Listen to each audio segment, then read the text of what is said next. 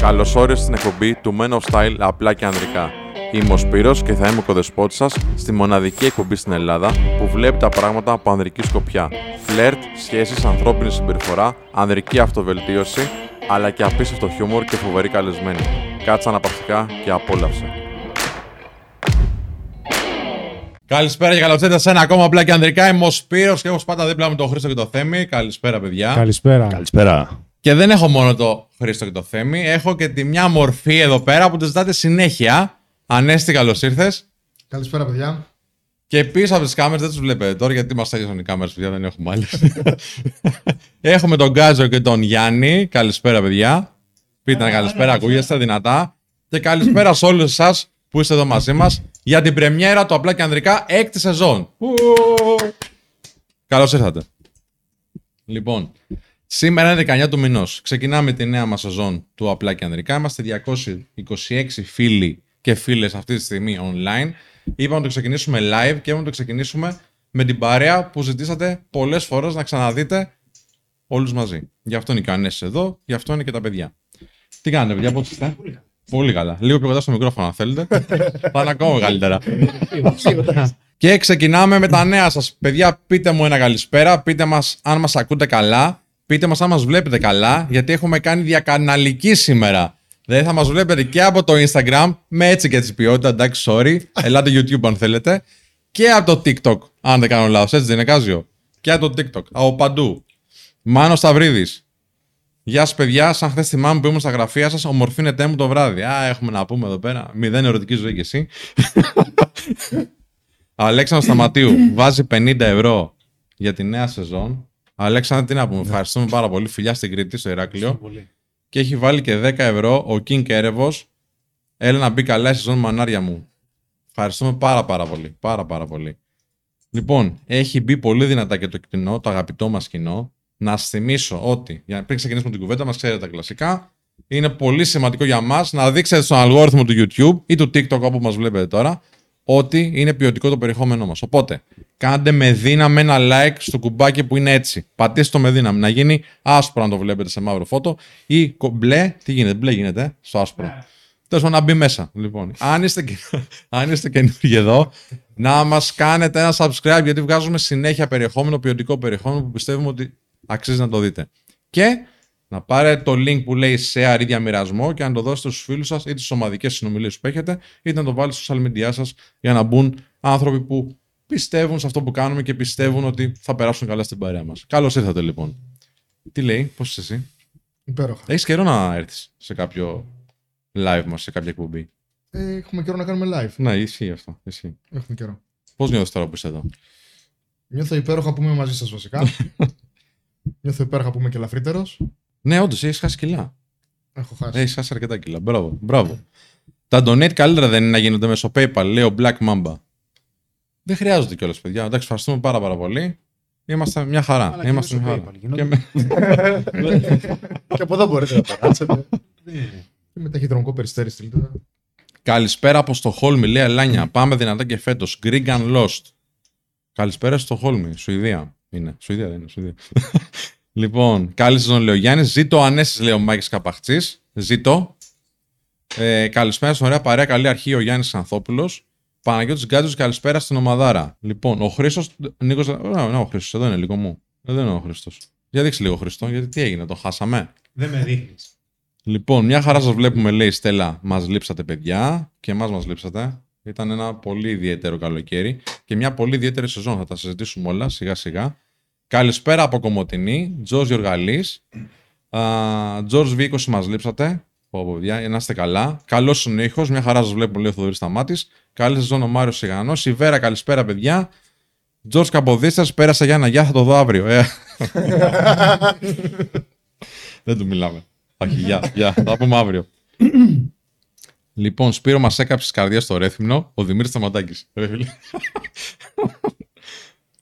Λοιπόν, να είσαι καλά. Καλησπέρα από Κυψέλη Τάσος Γιαννούρης. Χριστάρα είσαι τρέλα, λέει ο Ανδρέας Παπ.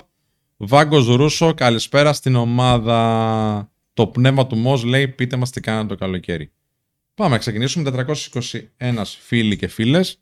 Τι έκανες το καλοκαίρι, εσύ; Από εδώ και από εκεί ήμουν. Από εδώ και από εκεί έκανες πολλά. Κυρίως έφευγα Σαββατοκύριακο.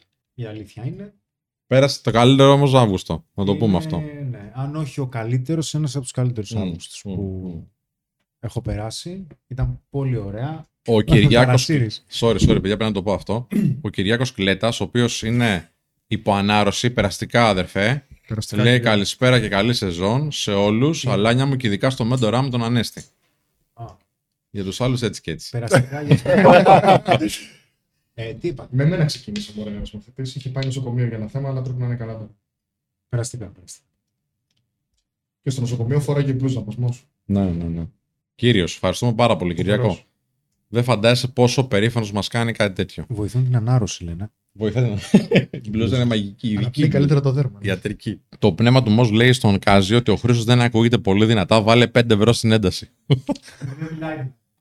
Ε, πόσο πιο. Τώρα ακούω καλά. Καλά. καλά. Είναι δυνατόν. Μια λέτε ότι ο, ο Χρήστος φωνάζει. Τώρα δεν μιλάει δυνατά, δηλαδή πρέπει να αποφασίσουμε κάπως. Ο Νίκ τώρα λέει καλή σεζόν χαιρετίσματα στον Χρήστο από τα στενά της Νέας Φιλαδέλφιας.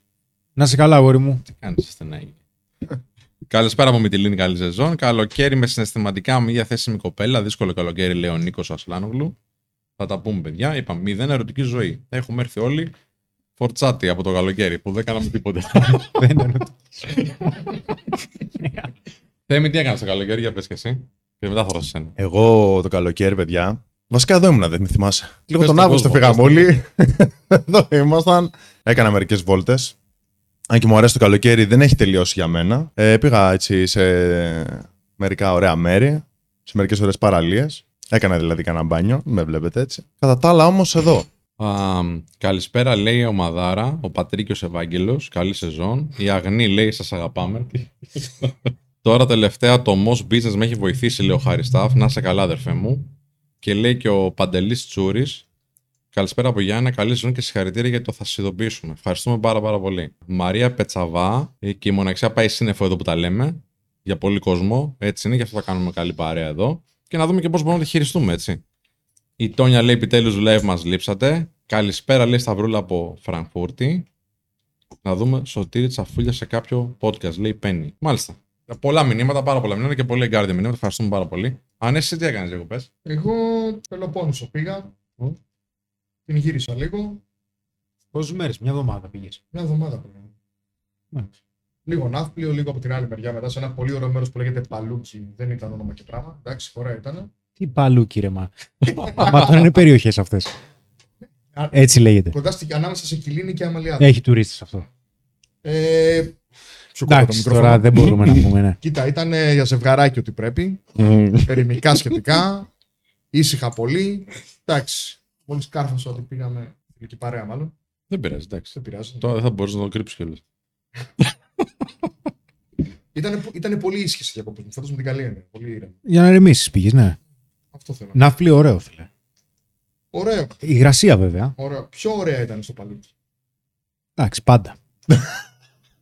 Τι να κάνω, να το κρύψω αφού μου άρεσε. Αφού μου άρεσε. Δεν φαντάζεσαι πόσα πράγματα μπορώ να πω αυτή τη στιγμή, αλλά. Ε, Σπύρο, τι έκανες εσύ; Και σου δώσα πάσα και την προσπέρασε. Εντάξει, δεν χρειάζεται τώρα να μιλάμε άλλο για παλούκια. Δεν είναι πολύ καλοκαίρι. Εγώ Κρήτη ήμουνα όλο το, όλες τις διακοπές. Εντάξει, μου αρέσει πολύ το νησί, έχω και ωραία παρέα εκεί πέρα. Είναι τέλεια. Πέρασα υπέροχα, ξεκουράστηκα. Μαύρησα λίγο πιστεύω, αν και τώρα ψ- ψηλό έχει φύγει. Ε, πολλά μπάνια, πολλές βόλτες. Το χρειαζόμουν βασικά γιατί ήταν πολύ έντονη η περίοδος προηγούμενη.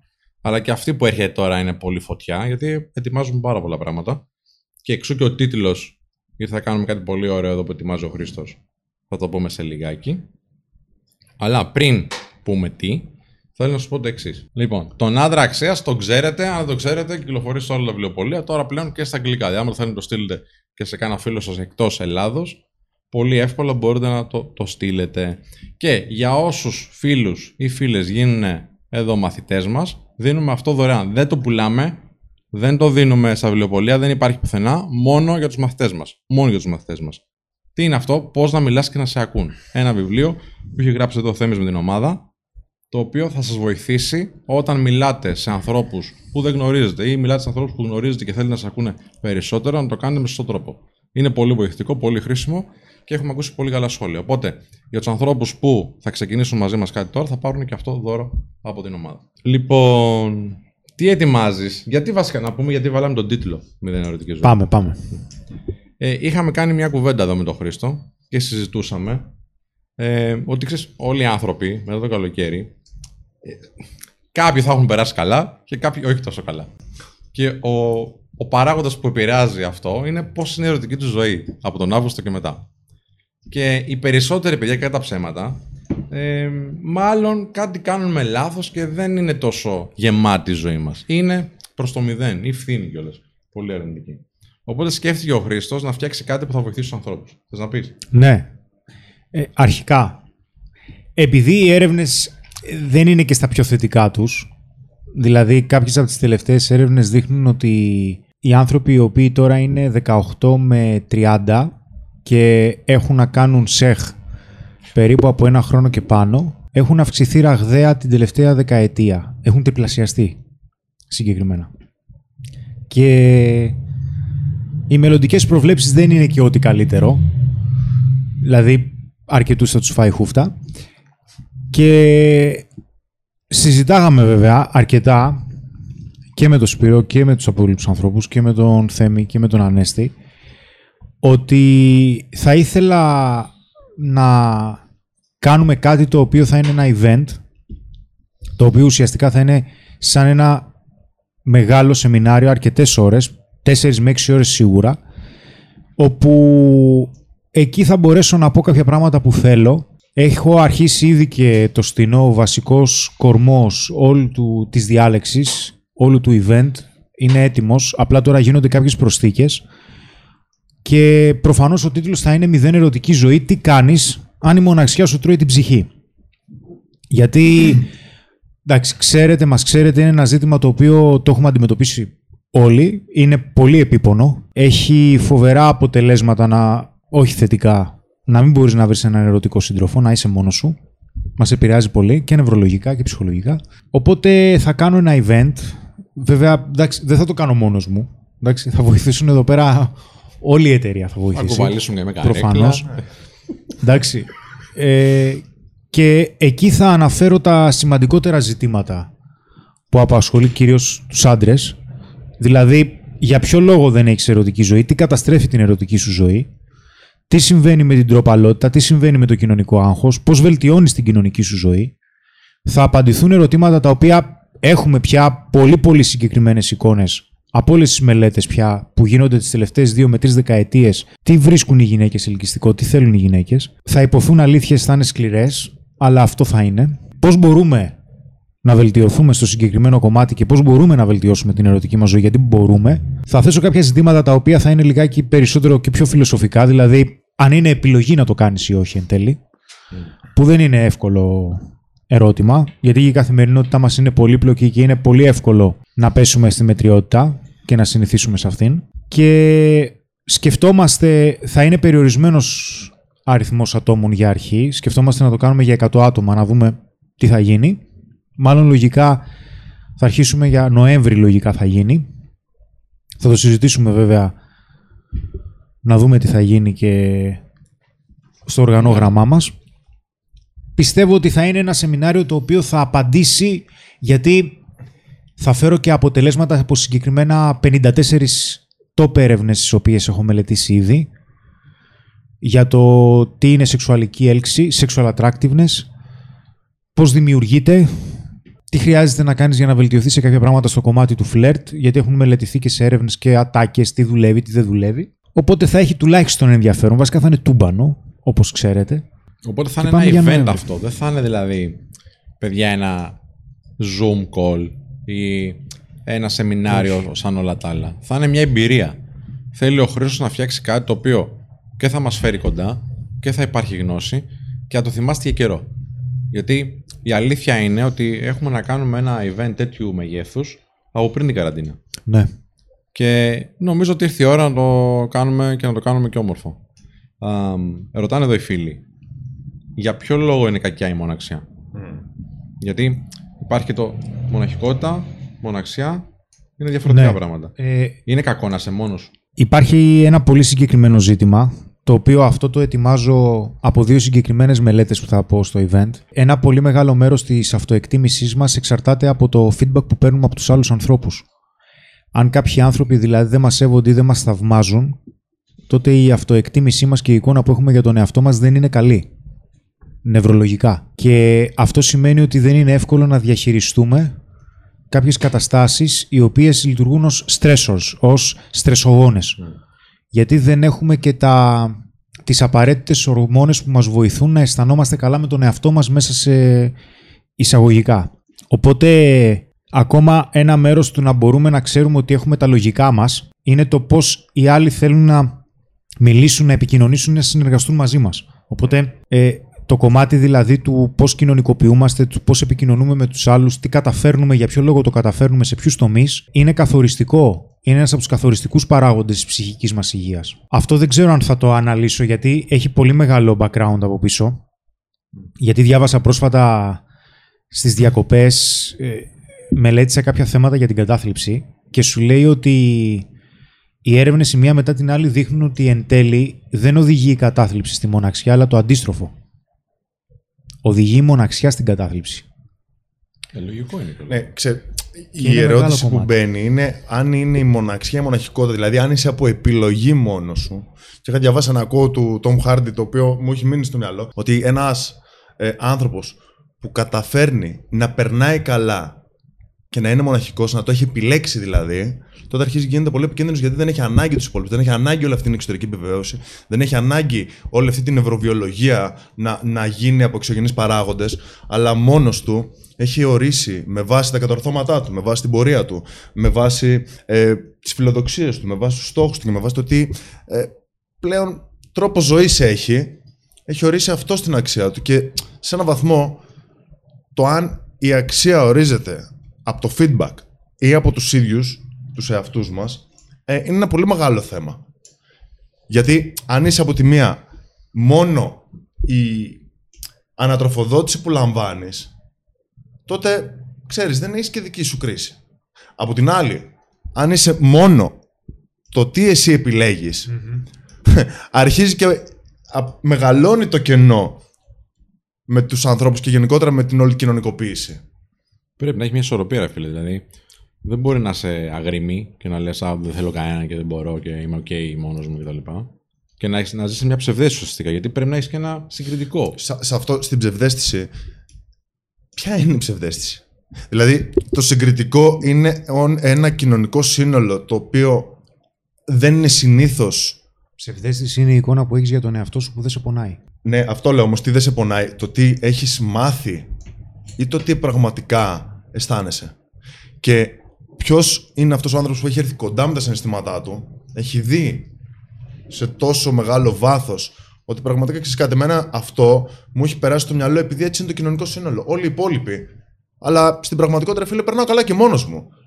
Ξέρεις κάτι όμως, με ενοχλεί γιατί βλέπω το Σπύρο, βλέπω τον Χριστό, βλέπω τον Ανέστη να είναι με γυναίκες να παντρεύονται και εμένα η μάνα μου μου λέει πότε θα παντρευτείς; Ναι. Ε, τα ονόματα ήταν τυχαία, παιδιά. και και επίσης και της δικής μου μάνας. δεν, δεν μου το λέει. δεν μου το λέει αυτό γιατί εντάξει το έχει πάρει απόφαση. Κι όμως ένας άνθρωπος που δεν ασχολείται τόσο θα έχει αυτόν το.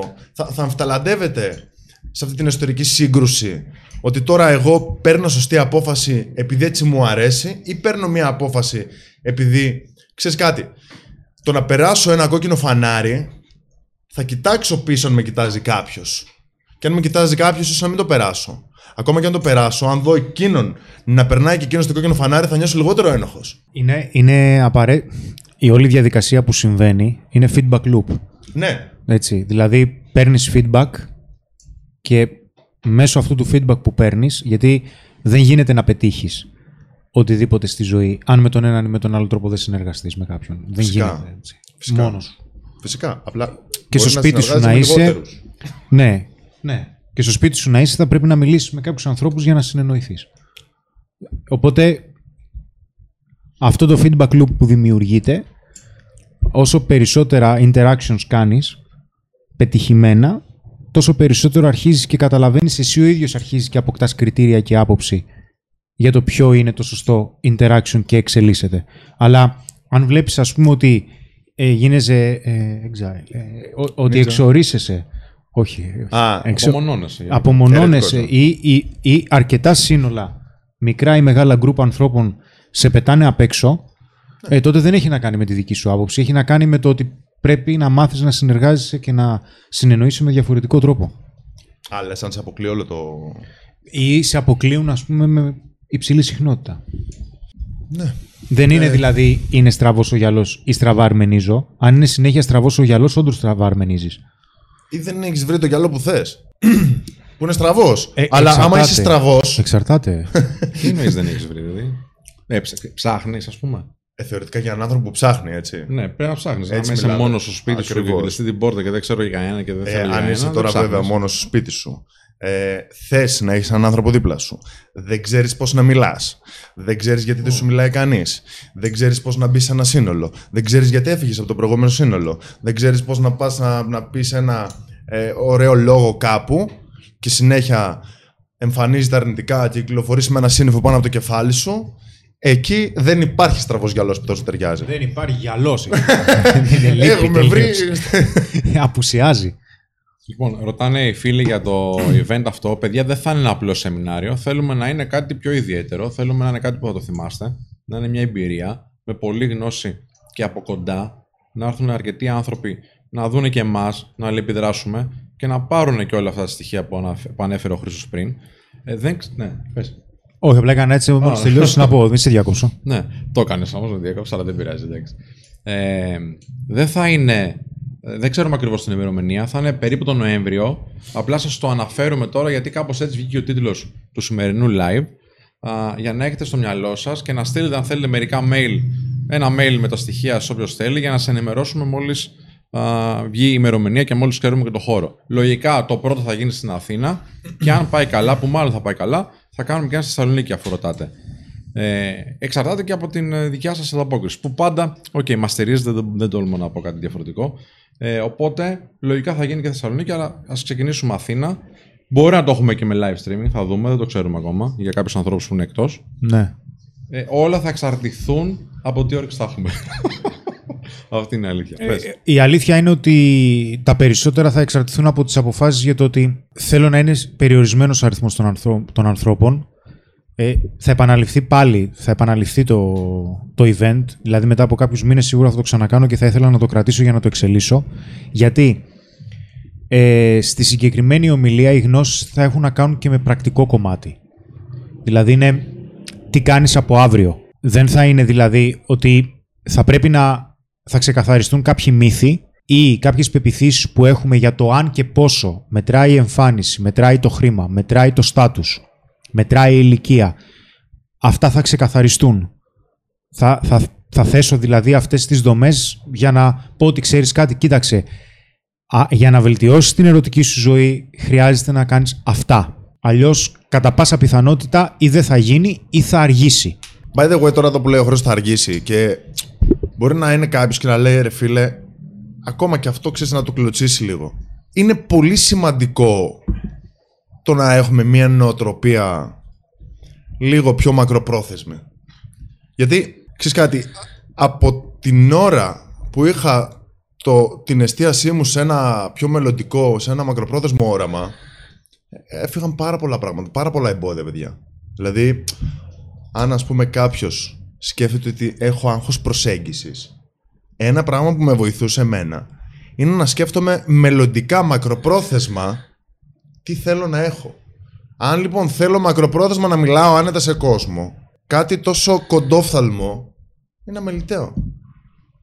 Όταν λοιπόν εστιάζεις στο να χάσεις κάποια κιλά ίσως έτσι. Μην το κάνουμε δηλαδή μόνο είναι σε όλους τους τομείς. Όταν εστιάζεις στο να ανεβάσεις κάποια χρήματα, ξέρω εγώ, στο εισόδημά σου. Ή βέβαια το να θες να γίνεις καλύτερος με το αντίθετο φύλλο. Και δεν είσαι. Όταν εστιάζεις όμως στο μακροπρόθεσμο στόχο, στο αποτέλεσμα που θες να έχεις, για όσο χρόνο χρειαστεί, τότε τα εμπόδια που παρουσιάζονται προσωρινά πραγματικά εξαναμίζονται. Ναι. Γιατί όταν θέλουμε, ξέρεις, να βελτιωθούμε ή θα το δούμε, ξέρω εγώ, σε βάθος το πολύ ένα μήνα ή θα το δούμε, ας πούμε, ένα τελικό αποτέλεσμα το οποίο μπορεί να είναι μη ρεαλιστικό. Ναι, μα αυτό είναι το λάθος. Ότι βλέπουμε το με μοιραλιστικό. κομμάτια, ας πούμε, ξέρεις. Είναι, είναι το μοιραλιστικό Φέτος. και. Μαλάκα, δεν δεν μπορώ να κάνω να πάω στο βήμα 10 και δεν βγαίνουμε καθόλου από τη ζώνη άνεσή μας. Μα επίσης πραγματικότητα είναι ότι, ότι μπορεί να είμαστε στη ζώνη άνεσή μας και να βάζουμε το βήμα 10, αλλά να μην βλέπουμε τα υπόλοιπα σκαλάκια, να μην τα βλέπουμε τα βήματα. Ναι, δεν έχουμε καλή αντίληψη πρόοδου. Και πολλοί, ενώ θέλουν να αναπτυχθούν γρήγορα, είναι σαν να πηδούν από το 0 στο 5, 0 στο 6 και σε ένα βήμα που δεν βλέπουν. Εκεί είναι πολύ σημαντικό να εμπιστευτούμε τη διαδικασία. Δηλαδή το επόμενο βήμα που ξέρουμε σίγουρα, ξέρει, όλος ο κόσμος ξέρει ποιο είναι το επόμενο βήμα που πρέπει να κάνει. Το ακριβώς επόμενο. Όχι τα 10 επόμενα, το ακριβώς επόμενο. Και να εμπιστευτούμε αυτή τη διαδικασία και το ένα βήμα θα αποκαλύψει το επόμενο. Ναι. 780 περίπου φίλοι αυτή τη στιγμή. Παιδιά, πάμε δυνατά. Πιστεύω μπορούμε να φτάσουμε τα χίλια Ε, σήμερα. το από την χιλιάρικο πρεμιέρα. άνετα τώρα. Ε, να βάλουμε ένα στόχο έτσι να παίξουμε λιγάκι. Άνετα. Λοιπόν, οπότε πώς μπορείτε να βοηθήσετε για να φτάσουμε τους χίλιους και να τους ξεπεράσουμε; Με like. Αν δεν έχετε κάνει like τώρα 777 άτομα μέσα. Έχουμε 341 μόνο like. Είναι σαν να. Τι να πω τώρα, εντάξει, είναι, είναι ντροπή. Δεν είναι ντροπή. Να κάνουμε like λοιπόν, παρακαλώ. Δεν θα κάνουμε τα παιχνίδια που κάνουμε στην προηγούμενη στανίδα. Όποιος έχει το like να το βάλει τώρα. Λοιπόν, όποιος το πήρε. Λοιπόν, Μπορείτε να, κάνετε, να πάρετε το link και να το κάνετε share στους φίλους, να το δώσετε στους φίλους για να μπουν και αυτοί να γίνουμε πολλοί εδώ στην παρέα. Και ρωτάει η Δήμητρα, θα είναι και οι γυναίκες σε αυτό το event; Θα είναι για άντρες. Οπότε, κορίτσια, μια άλλη φορά.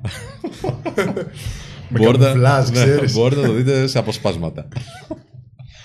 λοιπόν, παιδιά δεν ξέρουμε πότε θα γίνει, είπαμε. Από Νοέμβρη υπολογίζουμε. Τώρα, το κόστος θα είναι κάτι μπροστά γιατί θέλουμε να έρθουν άνθρωποι και να το δουν, έτσι προφανώς. Οπότε θα είναι κάτι το οποίο είναι πολύ μπροστά, όπως σας έχουμε συνηθίσει κιόλας.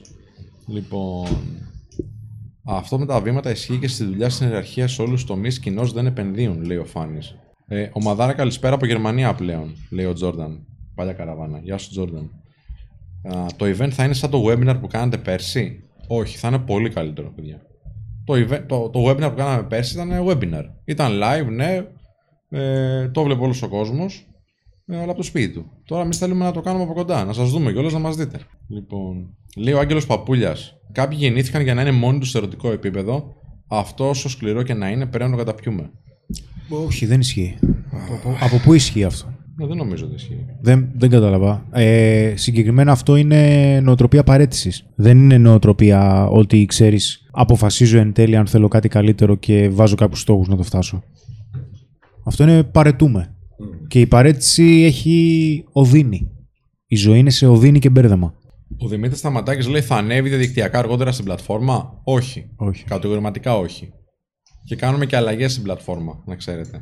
Πολύ ωραίες αλλαγές. Οπότε μπείτε, γραφτείτε γιατί θα δείτε ωραία πράγματα εκεί. Διαφορετικά. Λέει ο Γιάννης, ο Γκαγκούδης. Η μη συναισθηματική διαθεσιμότητα είναι λόγος για μηδενική ερωτική ζωή; Από ποιας μεριάς τώρα; Είναι Από τον δυνατόν να. Ίδιο. Από τον... Θα πέφτει συνέχεια σε μη Μάλλον διαθέσιμο. ο δηλαδή. ίδιος είναι. Όχι, για τον ίδιο. Για τον ίδιο θα βγει. Τι, συνέχεια αυτός. Πέφτει συνέχεια σε ίδιες. Σε τέτοιες. Μπορεί και να εννοεί αυτό. Γυναίκες. Δεν το κάνει σαφές. Εντάξει, θα μας το κάνει ο άνθρωπος. Πολλές. Αλλά θεωρώ ότι είναι ένας λόγος, παιδί μου. Αν δεν είναι συναισθηματικά διαθέσιμο ο ίδιος, πώς να έχει ερωτική ζωή; Θα, θα έχει κάποια έτσι, ίσως επιφανειακή. Κάποιες έτσι. Επιπόλαιες νοημίε. Και συναισθηματικά, ναι, να μην είναι διαθέσιμος. Τι δεν θα γνωρίζει κοπέλες; Μπορεί να μην προχωράει αυτό μετά από ένα σημείο. Αν δεν, δεν είναι διαθέσιμος. Αλλά, Ε, αλλά προφανώς θα λέγει την άλλη πλευρά. αλλά παιδιά, επειδή μιλάω με πολύ κόσμο και κάνω και ραντεβού. Ε, Με κόσμο. με κόσμο, ναι, όχι με εξωγήινους. Ε, επειδή πια ξέρω τι γίνεται. Έχω δει- κόλλησε, αναγνωρίσει λέει, ένα μοτίβο. Μιας και μιλάμε για μηδέν ερωτική ζωή και έχω αναγνωρίσει ένα μοτίβο. Θα μου πούνε αρκετά άτομα, ναι, στη δεν καταλαβαίνω γιατί έχω μηδέν ερωτική ζωή, γιατί είμαι μόνος μου τόσο καιρό. Και πάντα κάνω την ίδια ερώτηση και, και ξέρω την απάντηση. Σε πόσες κοπέλες έχεις ζητήσει το τελευταίο εξάμεινο να βγείτε ραντεβού, Και πάνω από τρεις ή πέντε δεν ακούω. Δηλαδή, αφού δεν προσπαθείς, δεν ζητάς από κοπέλες να βγείτε ραντεβού, πώς περιμένεις να γίνει κάτι ως διαμαγείας. Δηλαδή, δεν σουτάρω και θέλω να μπει γκολ. Ναι, είναι, και είναι και βαθύτερο το πρόβλημα γιατί κάποιος μπορεί να μην γνωρίζει ότι ή να μην πιστεύει ότι είναι ελκυστικός. Οπότε, αν κάποιος δεν πιστεύει ότι είναι ελκυστικός Φοβάται να ρωτήσει. ε, και ολόκληρη η διεκδίκηση, ας πούμε, ε, πηγαίνει εντελώς λάθος από την αρχή. Γιατί το αντιμετωπίζει εντελώς διαφορετικά. Από τα μεγαλύτερα αυτοκαταστροφικά ε, σκεπτικά που μπορεί να έχει κάποιος, νοοτροπία να έχει οποιοδήποτε. Καλησπέρα στην παρέα. Είναι ένα νέο παιδί 19 ετών, με μεγάλα όνειρα και ελπίδες. Και μέσα στο χάσουλ του. Να φτάσει εκεί που θέλει. Μια μακροχρόνια σχέση δεν μπορεί να αποδειχθεί μεγάλος αντιπερισπασμός. Ο Δημήτρης Λουκάς. Όχι, μπορεί να είναι και υποστηρικτική η σχέση, φίλε. Μπορεί να σε βοηθάει κιόλας. Δικαιολογίες είναι αυτά, Ναι, φίλε. ναι. Δικαιολογίες είναι. Εντάξει, μαζί μιλάμε τώρα. Βασικά είναι απαραίτητο αυτό που είπες. Για να είναι τόσο μακροχρόνια η σχέση, Μμ. θα πρέπει να είναι υποστηρικτική, να σε βοηθάει και να συνεισφέρει στο να πετύχεις τους στόχους και τις φιλοδοξίες που έχεις θέσει. Ο Ιάννη Λούκος λέει: Γεια σου, ρε Γιάνναρα. Ε, πριν τους Men of Style είχα βαριά μοναξιά. Τώρα πλέον αναγνωρίζω ότι κάποιες περιόδους απλά θέλω να είμαι μόνος έχοντας άλλες προτεραιότητες. Γιατί έχεις και επιλογές τώρα γι' αυτό. Είναι πολύ σημαντικό. Ο Noisily Infected λέει: Τι συμβαίνει όταν δεν βρίσκεις συχνά κοπέλες που να σου κάνουν κλικ για να τους ζητήσεις να βγείτε έξω. Δεν βγαίνεις συχνά έξω, φίλε. Για να μην γνωρίζεις συχνά κοπέλες που σου κάνουν κλικ, ή δεν βγαίνεις συχνά έξω, ή έχεις πείσει τον εαυτό σου ότι πολλές κοπέλες δεν σου κάνουν κλικ, για να μην μπεις στη διαδικασία να προσπαθήσεις. Δεν γίνεται. Είναι δικαιολογία κι αυτό. Βέβαια. Ε, είναι δικαιολογία. Ε, άρχισε να ψάχνεις κιόλας και να δεις και σε ποιες γυναίκες κάνεις εσύ κλικ. Για εμάς λέει που έχουμε καμιά πενταριά σερή απορρίψεις. Τέλεια. Σε 100 φίλε έχει δωράκι. Σε 100. έλα να τα πούμε, έλα να τα πούμε, αδερφέ μου. Να δούμε τι γίνεται λάθος. Γιατί δεν γίνεται να φταίνει και 50. Κάτι δεν πάει καλά, κάτι ίσως θέλει μια αλλαγή μικρή. Θα κλείσεις ραντεβού, θα πάρεις τη γραμματέα μας, θα κλείσεις ραντεβού με κάποιον από τους συνεργάτες μας, να κάνουμε κάποιες συνεδρίες για να δούμε τι μπορούμε να βελτιώσουμε. 840 άτομα αυτή τη στιγμή στο live μας και ανεβαίνουμε. Έχουμε και στο TikTok λογικά και στο Instagram. Αν θέλετε παιδιά από το Instagram, επειδή είναι λίγο α, σίγουρα κακή η ποιότητα σε σχέση με το YouTube, μπορείτε να έρθετε στο YouTube να μας δείτε. Λέει εδώ τα παιδιά λένε, ρωτάνε αν θα πάμε στο Πέτερσον. Παιδιά τον έχουμε δει εμείς τον Πέτερσον. Ναι. Εντάξει, μπορεί να πάμε τώρα, δεν ξέρω, δεν έχω κλείσει ακόμα. Το θέμα είναι πότε θα έρθει ο Πέτερσον εδώ. Το θέμα ναι, στα πλάγια ανδρικά, ε. Ναι. Θα το κάνω μια πρόσκληση και βλέπουμε. Λοιπόν. Στι 100 απορρίψει, λέει ο φίλος του Τζόρτζ, έχει βρεγμένη σανίδα. Έτσι είναι. Ούτε καν. Βρεγμένη σανίδα για ποιο λόγο; Εκτός αν δεν έχεις έρθει ακόμα εδώ να μιλήσουμε, να το πούμε από κοντά. Αλλά μόνο το ότι προσπαθείς είναι επίτευγμα. Μπράβο σου. Λέει η Σέρα. Νομίζω είναι η Σέρα. Ε, ναι. Καλησπέρα στις παιδες και καλή σεζόν. Ευχαριστούμε πολύ. Σας ακολουθώ λίγους μήνες τώρα. Χώρισα μετά από 11 χρόνια και όπως φαντάζεστε, δεν ξέρω πού πατάω και πού βρίσκομαι. Έχω ένα κάρο ερωτήσεις που θα ήθελα να σας κάνω. Βεβαίως. Θα πάρεις ένα τηλέφωνο στη γραμματεία μας, να μιλήσεις με κάποιον συνεργάτη μας, κάποιον υπεύθυνο επικοινωνίας, μήπως χρειαστεί να κάνουμε κάποιες συνεδρίες, γιατί έχουμε συνεδρίες, έχουμε coach, έχουμε εκπαιδευτή που κάνει συνεδρίες για ανθρώπους που χώρισαν ή διαχείριση σχέσεων. Λέει εδώ, ωραία ερώτηση αυτή. Βασικά, καλησπέρα σας. Μάγκες, έχω έναν φιλό ο οποίος λέει ότι θέλει να είναι στο 100% σωματικά και οικονομικά για να μπορέσει να πάει να μιλήσει σε γυναίκα. Αυτό είναι σωστό ή όχι για αυτόν; Δεν θα πάει ποτέ. Δεν ξέρω, έχει γυναίκα; άμα Άμα το δεν έχει δουλεύεις. γυναίκα, Είναι αυτό που λένε ότι τα... πρέπει να είναι όλα τέλεια. Δηλαδή να είναι και οικονομικά και σωματικά υποφίλο. Μετά θα περιμένει να βρει την τέλεια γυναίκα. Μετά, άμα δει την τέλεια γυναίκα, θα περιμένει να είναι στο τέλειο σημείο. Άμα είναι στο τέλειο σημείο, θα περιμένει να του κάνει τα τέλεια νοήματα. Και μετά θα περάσει μια τέλεια ζωή γιατί θα έχει περάσει. Εντάξει, νομίζω στι τελειότητε, παιδιά. Δεν περιμένουμε να γίνουν όλα τέλεια. Και κάτι ακόμα είναι ότι περιμένουμε να τελειώσει κάτι. Περιμένουμε να τελειώσει μια κρίση, να τελειώσει ο κορονοϊός, να τελειώσουν κάποιες εξετάσεις που δίνω, να τελειώσει αυτό το project που κάνουμε τη δουλειά μου για να πιάσω την προσωπική μου ζωή, να τελειώσει η κυρακούλα δίπλα για να ξεκινήσω εγώ να βελτιώνομαι, να τελειώσει η ζέστη να πιάσει το, το, το πρωτοβρόχι. Να τελ... Δεν τελειώνω ποτέ, παιδιά. Δεν τελειώνω ούτε δουλειές, ούτε τίποτα. Μην Άμα περιμένετε. θες να βρεις προβλήματα, θα Ακριβώς βρίσκεις, ρε τώρα. φίλε. Ναι, έτσι είναι. Όσα είναι τα προβλήματα όμως, συν δύο είναι οι λύσεις εδώ πέρα. Όχι συν μία, συν δύο. Απλά, ρε φίλε, η, η λύση καμιά φορά έχει πόνο. Θέλει κόπο, θέλει προσπάθεια ε, και δεν είμαστε όλοι οι άνθρωποι έτοιμοι γι' αυτό. Βασικά, οι περισσότεροι είμαστε για να ακολουθούμε το the path of least resistance που λέμε. Δηλαδή το μονοπάτι της μικρότερης αντίστασης. Ναι. Αυτό δηλαδή το μονοπάτι που είναι το πιο εύκολο. Και το έλεγαν και ο, ο mythologist, τι αρετέ και τι κακίε. Η αρετή έχει δύσκολο δρόμο. Τι να κάνουμε τώρα; Αλλά άμα έχεις καλούς ανθρώπους δίπλα σου, ξέρω εγώ, μέντορες σωστούς, ανθρώπους που σα καθοδηγούν, έχουν πάει εκεί που θες να πας. Ε, ρώτα. Ρώτα, πάρε συμβουλές. Μην παίρνεις τώρα συμβουλές από τους ανθρώπους γύρω σου που ρε παιδί μου δεν έχουν καταφέρει κάτι στο επίπεδο που το θες εσύ. Δεν θα πάρεις συμβουλή από ένα φίλο σου, ο οποίος δεν έχει ποτέ πάει με γυναίκα, ας πούμε, που λέει ο λόγος. Συμφωνείς; Συμφωνείς. Νομίζω θέλει να πεις κάτι γι' αυτό. Τώρα. Όχι, όχι. Λοιπόν. Αυτό από μόνο του είναι μια συμβουλή που είπες, φίλε, να δημιουργήσεις το, το οικοσύστημα. Το να βρει ανθρώπους να κάνει λίγο Εννοείται. πιο γρήγορα το. να φτάσει στα αποτελέσματα και να βρει ανθρώπους που έχουν ρίξει τον αντίστοιχο πόνο. Εστιάζουμε στο πρόβλημα, λέει ο Γιάννης, σωστά. Όλοι ψάχνουν για προβλήματα και όχι για λύσεις. Λοιπόν, ποιο βίντεο μου προτείνετε να δω σχετικά με το πώς να μιλάς από DM. Το καλύτερο. Το ανέστη το βίντεο. Στο Digital Academy θα μπεις και έχει και για Tinder και για Instagram ο Ανέστη βάλει. Digital Academy, τσεκάρε το. Λοιπόν, Δευτεράρα κοβάρα με τους καλύτερους για το σεμινάριο κλείνω θέση από τώρα. Καλή σεζόν, παιδιά. Επιστρέφω με ρωτησάρα. Γιάννης Παυλάκος. Γεια σου, Γιάννη. Να σε καλά, αδερφέ. Της είπα σήμερα, λέει ότι θέλω το χρόνο μου για να κρατήσω μια απόσταση. Αυτή ήταν πολύ cool όταν μου έλεγε ότι με καταλαβαίνει για να πάρω το, για να πάρω το χρόνο μου και θα με κολλάει άμα βγαίνει. Θα με καλεί, μάλλον. Ναι. Τι κάνω; Δεν πήρες το χρόνο σου, φίλε, δεν πήρες απόσταση. Αυτό θα κάνεις. Εμείς Αυτό θα που σου ζήτησες. πούμε. Για ποιο λόγο πήρα απόσταση, καταρχάς δεν λέει. Καλά να είσαι. Ε, θε, Πάνω ήθελε. απ' όλα. Όσους καλεσμένους και να φέρετε, εμείς αυτά live γουστάρουμε. Πρέπει να τα βάζετε ξανά στο πρόγραμμα. Αυτά live Θα που τα είστε βάλουμε, θα μαζί. τα βάλουμε. Παιδιά δεν είναι και πολύ εύκολο γιατί όλοι έχουμε πολλά πράγματα να κάνουμε. Εντάξει, αυτό είναι το κύριο ζήτημα. Και δεν μπορούμε όλοι την ίδια ώρα βραδάκι γιατί οκ, το πρωί που είμαστε όλοι εδώ δεν έχει νόημα να κάνουμε live, καταλαβαίνετε. Προσπαθούμε όμως, προσπαθούμε. Αλήθεια. Γιατί και εμάς μας έχει λείψει αυτό το πράγμα.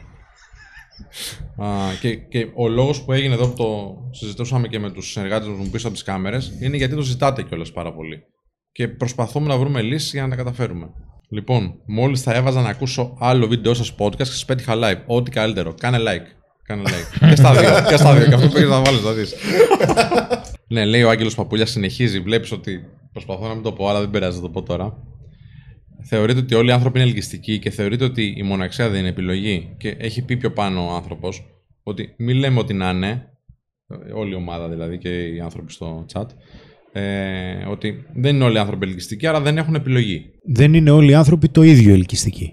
Άμα θέλεις να ορίσεις τι είναι ελκυστικότητα και το τι θεωρείται ελκυστικό, να σε ακούσουμε. Οι άνθρωποι όμως ως ανθρώπινα όντα είναι κοινωνικά όντα. Είναι ανάγκη αυτή. Βιολογική και νευρολογική. Αν διαφωνείς φυσικά, μπορείς να το πεις. Απλά, από ό,τι ξέρουμε, δεν ισχύει. Γιατί είναι συγκεκριμένες οι ορμόνες που παράγονται όταν κοινωνικοποιούμαστε, όταν παίρνουμε θετικό feedback από τους άλλους, όταν μας σέβονται, όταν μας θαυμάζουν. Είναι συγκεκριμένες ορμόνες. Νευροδιαβιβάσεις, νευροπεπτίδια κλπ. Ο Νίκας λέει: Συμφωνώ σε ό,τι λέτε περί συμβουλής από κάποιον που έχει φτάσει εκεί που θες να πας, αλλά γιατί να στερήσω από τον εαυτό μου την πνευματική ορίμανση που θα πάρω από τη διαδικασία αυτή; Νίκα, δεν κατάλαβες. Έχει δει καλή ερώτηση. Ναι, αλλά το να πάρεις από κάποιον συμβουλές, μην νομίζεις ότι θα το κάνει τόσο εύκολο που θα είναι σαν να στο δίνει άλλο στο πιάτο. Και πάλι αυτή η αλλαγή έχει πολύ πόνο. Αλλά αν μπορείς να αποφύγεις κάποια λάθη και μπορείς να αποφύγεις ένα μέρος του πόνου, όλο τον πόνο δεν τον αποφύγεις. Όλα τα λάθη αποκλείεται να τα αποφύγεις. Αλλά αν ένα μέρος αυτού μπορείς να το αποφύγεις και να φτάσεις πιο γρήγορα εκεί που θες, γιατί να μην το κάνεις, γιατί να βασανίζεσαι; Εμείς παιδευτήκαμε. Δεν μπορώ να σου πω ότι άμα είχα την επιλογή να το αποφύγω, δεν θα το απέφευγα. Κερδίζεις χρόνο, ρε φίλε. Πολύ χρόνο. Πολύ χρόνο. Εγώ θυμάμαι όταν γνώρισα εδώ τα παιδιά που προσπαθούσα στην αρχή μόνος μου, αναπτύχθηκα πολύ πιο- πιο γρήγορα επειδή είχα κάποιον να παρατηρεί τι κάνω και να μου λέει δύο πράγματα που κάνω λάθος που εγώ δεν μπορούσα να τα δω. Δεν είχα κάμερα να με τραβάει, να βλέπω, ξέρω εγώ, ότι η γλώσσα του σώματός μου δεν είναι καλή, ότι έκανα μια πιο γρήγορη κίνηση από ό,τι έπρεπε. Ε, το ότι έχεις έναν άνθρωπο ο οποίος γνωρίζει από αυτό και σου λέει δύο πράγματα, σε κάνει να βελτιώνεσαι πιο γρήγορα. Ακριβώς παιδιά, δεν είναι κάτι το οποίο μπο- μπορεί βασικά κάποιος να το καταλάβει με τον παραλυρισμό του, ε, της κολύμβησης. Μπορεί να πας να μάθεις μόνος να κολυμπάς και θα μάθεις. Σε πέντε χρόνια θα μάθεις. Αλλά αυτά που θα μάθεις μόνος σε πέντε χρόνια, με έναν δάσκαλο θα τα μάθεις σε τρεις μήνες, σε πέντε μήνες. Μα υπάρχουν και πράγματα τα οποία μπορεί να είναι deal breakers. Δεν γίνεται εγώ να κάθομαι και να ανοίγω ανθρώπους και να λέω ότι είμαι χειρούργος. Ναι, βέβαια. Πρέπει να έχω μελετήσει τι δουλεύει. Εννοείται. Δεν, δεν θα με γίνω υδραυλικός ανοίγοντας βρύσες τυχαία, ό,τι να είναι. Εντάξει. Εντάξει, το πιο ωραίο βέβαια είναι όταν. Εντάξει, το έχετε ζήσει σίγουρα. Ε, όταν λέω σε ανθρώπους που δεν γνωρίζουν ακριβώς τη δουλειά του Men of Style, τι δουλειά κάνουμε. Ε, φυσικά δείχνουν ένα ενδιαφέρον γιατί είναι ιντρικαδόρικο το θέμα μας. Ε, και λένε εντάξει, δεν έχω εγώ θέμα. Απλά έτσι από περίεργα να ρωτήσω. Και όλοι έχουν θέμα, παιδιά. Όλοι, όλοι δεν ξέρουν. Βασικά δεν ξέρει κανένας πώς δημιουργείται η έλξη. Είναι πολύ απλό. Δεν ξέρει τι σημαίνει η έλξη ο άλλος. Δεν ξέρεις, ξέρεις πότε το θα την κάνει ή πότε να σταματήσει και να κάνει σύνδεση. Δεν τα ξέρουν αυτά. Οπότε αυτ- και αυτοί που νομίζουν ότι ξέρουν, ε, μπορούν να είναι και καλύτερα. Λοιπόν. Εξαρτάται αν ο άλλος είναι ευχαριστημένος. Ναι, άμα το εντάξει, δουλεύει, ναι, το εγώ έχουμε πει. περνάει συμφωνώ, Εντάξει, συμφωνώ. είμαστε OK, παιδιά, και εμείς είμαστε 10 φορές OK, έτσι, γιατί θέλουμε οι άνθρωποι να είναι καλά. Είναι η δουλειά μας, είναι η εταιρεία μας αυτή. Αλλά αν δεν είσαι καλά και βλέπεις ότι κάτι δεν πάει καλά στη ζωή σου, πρώτα απ' όλα θα πρέπει να δεις τι δεν πάει καλά και για ποιο λόγο. Πολύ ωραίο. Γιατί αλλιώς δεν θα μπορέσεις να προχωρήσεις. Αυτό που είπε ο Χρήστος τώρα, παιδιά, σημαίνει ότι παίρνω ένα χαρτί, παίρνω ένα στυλό και γράφω ποιοι είναι οι τομείς της ζωής μου. Είναι δουλειά, είναι φίλοι, οικογένεια, γνωριμίες, σχέσεις, μπλα μπλα μπλα μπλα μπλα. Κοιτάω στον καθρέφτη, μου αρέσω, δεν μου αρέσω. Και από εκεί και πέρα, στην άλλη πλευρά, τι μπορεί να κάνω και μέχρι πότε. Αν λοιπόν είσαι ένας άνθρωπος που η κοινωνική σου ζωή δεν είναι τόσο, τόσο έντονη, μέχρι πότε λοιπόν, τι, τι περιμένεις για να την κάνεις πιο έντονη; Δεν είναι ότι δεν είσαι ελκυστικός. Δεν είναι ότι δεν μπορείς. Δεν είναι ότι δεν σου λείπει κάτι. Απλά δεν επικοινωνείς με αυτόν τον τρόπο. Αυτό που έχεις είναι ένα αποτέλεσμα. Ένα αποτέλεσμα ενεργειών και προσπαθειών που κάνεις που δεν έχει αυτό το, αυτή την έκβαση που θες. Αν κάνεις κάποια άλλα πράγματα, οι περισσότερες πιθανότητες είναι να είναι επιτυχημένες οι προσπάθειες. Η Έλληνα λέει: Οι άνθρωποι μαθαίνουν από τα λάθη τους, οι ευφυείς άνθρωποι μαθαίνουν από τα λάθη των άλλων. Ακριβώς. Εντάξει, θα κάνεις και εσύ λάθη. Εννοείται, συμφωνώ με αυτό που λες Έλληνα. Θα κάνεις και εσύ λάθη. Θα κάνεις και τις κουβέντες σου με τους φίλους σου, με τους ανθρώπους σου. Αλλά ουσιαστικά για να πάρεις μια σωστή πληροφορία, πρέπει οπωσδήποτε να είναι κάποιος ειδικός. Τι να κάνουμε τώρα; Σας βλέπουμε, λέει μαζί με τον σύντροφό μου, λέει η Βέρα, και λέει για κάτι άλλο. Να είστε καλά, παιδιά. Και πάντα χαρούμενοι μαζί. Έχοντας λέει πραγματικούς φίλους με ίδιους στόχους, πας μπροστά. Είχα φίλες που κατέληξαν να με κατηγορούν επειδή οι ίδιες δεν ήθελαν να αλλάξουν και τους έφτιαγαν πάντα οι άλλοι. Εντάξει, ναι, είναι κάτι που συμβαίνει σε πολλούς ανθρώπους. Ένα από τα πιο σημαντικά πράγματα που πρέπει να πούμε εδώ πέρα και το είπε ένας φίλος στην αρχή είναι ότι όλα αυτά που διδάσκουμε δεν έχουν να κάνουν μόνο με το πώς συμπεριφέρεται ένας άντρας απέναντι σε μια γυναίκα. Έχει να κάνει γενικότερα σε όλους τους τομείς της ζωής του κάποιος το πώς μπορεί να γίνει η καλύτερη εκδοχή του. Σε όλους τους τομείς. Έχει συμβεί, λέει ο Max Show, να έχω περισσότερες κατακτήσεις όταν είχα ερωτικές επαφές. Αντίθετα τις φορές που ήθελα παρέα συντροφιά, ενώ ήμουν πολύ μόνος, να ζητάω από τη γυναίκα που γνωρίζει τη συντροφιά και να διαφορεί. Ναι. Παίζει αυτό. Κλασικό. Το έχουμε αναλύσει και σε άλλα live. Α, ο Μάνος G7 λέει πώς μπορώ να κάνω ένα νέο κοινωνικό ξεκίνημα χωρίς να φορτώνομαι και να παρακαλάω άλλους για εξόδους σε μέρη για διασκέδαση κτλ. Εντάξει, βρίσκεις τους ε, κατάλληλους ανθρώπους, φίλε. Έτσι, απλά ε, το πώς κοινωνικοποιούμαστε είναι ολόκληρο σεμινάριο. Ε, Καταλαβαίνεις. γιατί δεν ξέρουμε ούτε τι επίπεδα εξωστρέφειας ή ισοστρέφειας έχεις, ποιες είναι οι βασικές κοινωνικές σου δεξιότητες και επιλέγεις τους ανθρώπους και βλέπεις. Μιλάς, έτσι. Α, όταν έχεις λέει μηδέν ερωτική ζωή, συμβιβάζεσαι με άσχημες συμπεριφορές, ρωτάει ο φίλος ο Νίκος Ασλάνογλου. Δίνεις παραπάνω ευκαιρίες. Ο άνδρας αξίας έχει ίδια υψηλά κριτήρια ανεξαρτήτως πέρασης, συναισθηματικά με διαθέσιμη μεικτά σήματα, ghosting κτλ. Εξαρτάται αρχικά πάλι σε τι επίπεδο βρίσκεσαι. Από εκεί και πέρα τα κριτήριά σου εξελίσσονται. Όπως και η αυτοπεποίθησή σου. Δεν θα έχεις τα ίδια κριτήρια τώρα με αυτά που θα έχεις σε ένα χρόνο. Αλλά το νούμερο ένα που έχει να κάνει με την αυτοπεποίθηση και είναι παντού, είναι ότι αν θέλεις αυτοπεποίθηση ή αν θέλεις να γίνεις καλός σε κάτι, αποκτάς εμπειρία. Χωρίς εμπειρία δεν πρόκειται να έχεις αυτοπεποίθηση και χωρίς εμπειρία για να δεις τι σου ταιριάζει, δεν ξέρεις ποια είναι τα κριτήριά σου. Αλλά αν δεν προσπαθήσεις και δεν δεις τι σου ταιριάζει, προφανώς υπάρχει περίπτωση να κάνεις συμβιβασμούς και θα κάνεις και λάθη. Και δεν είναι κακό να κάνεις λάθη. Γιατί έτσι θα δεις τι δουλεύει και τι δεν δουλεύει. Για να το κρατήσεις σαν εμπειρία και σαν κριτήριο. Φλερτ και επικοινωνία λέει πηγάζουν από μέσα. Κανένα σεμινάριο μάγκες και χάσει το, λέει ο Σταύρος. Να σε καλά, αδελφέ μου. Καλή τύχη. Ευχαριστεί ο Μάνος για την απάντηση. Το δεύτερο βιβλίο που βλέπω μπροστά σου Σπύρο ποιο είναι; Λες αυτήν εδώ την εκπληκτική νουβέλα. αυτό, αυτό το δίνουμε στους ανθρώπους που θα έρθουν να γίνουν μαθητές. Γιατί είναι ένα εγχειρίδιο το οποίο έχει να κάνει με το πόσο επικοινωνείς. Α, δεν το πουλάμε, δεν θα το βρείτε στα βιβλιοπολία, το δίνουμε μόνο στους ανθρώπους που μας επισκέπτονται εδώ και μπαίνουν στις, ε, στις τάξεις μας και στις ομάδες εργασίας που έχουμε. Α, όταν σας γνώρισα ήμουν 15 χρονών, τώρα είμαι 19, δευτεροετής φοιτητής ιατρικής και έχω μια ποιοτική σχέση. Ευχαριστώ πάρα πολύ για όλα. Γιάννης Σιώκος. Μπράβο, ρε φίλε. Μπράβο. μπράβο. Ωραία μηνύματα είναι αυτά. παιδιά. Ωραία μηνύματα. Λοιπόν, λέει ο Φώτης Σταυράκης.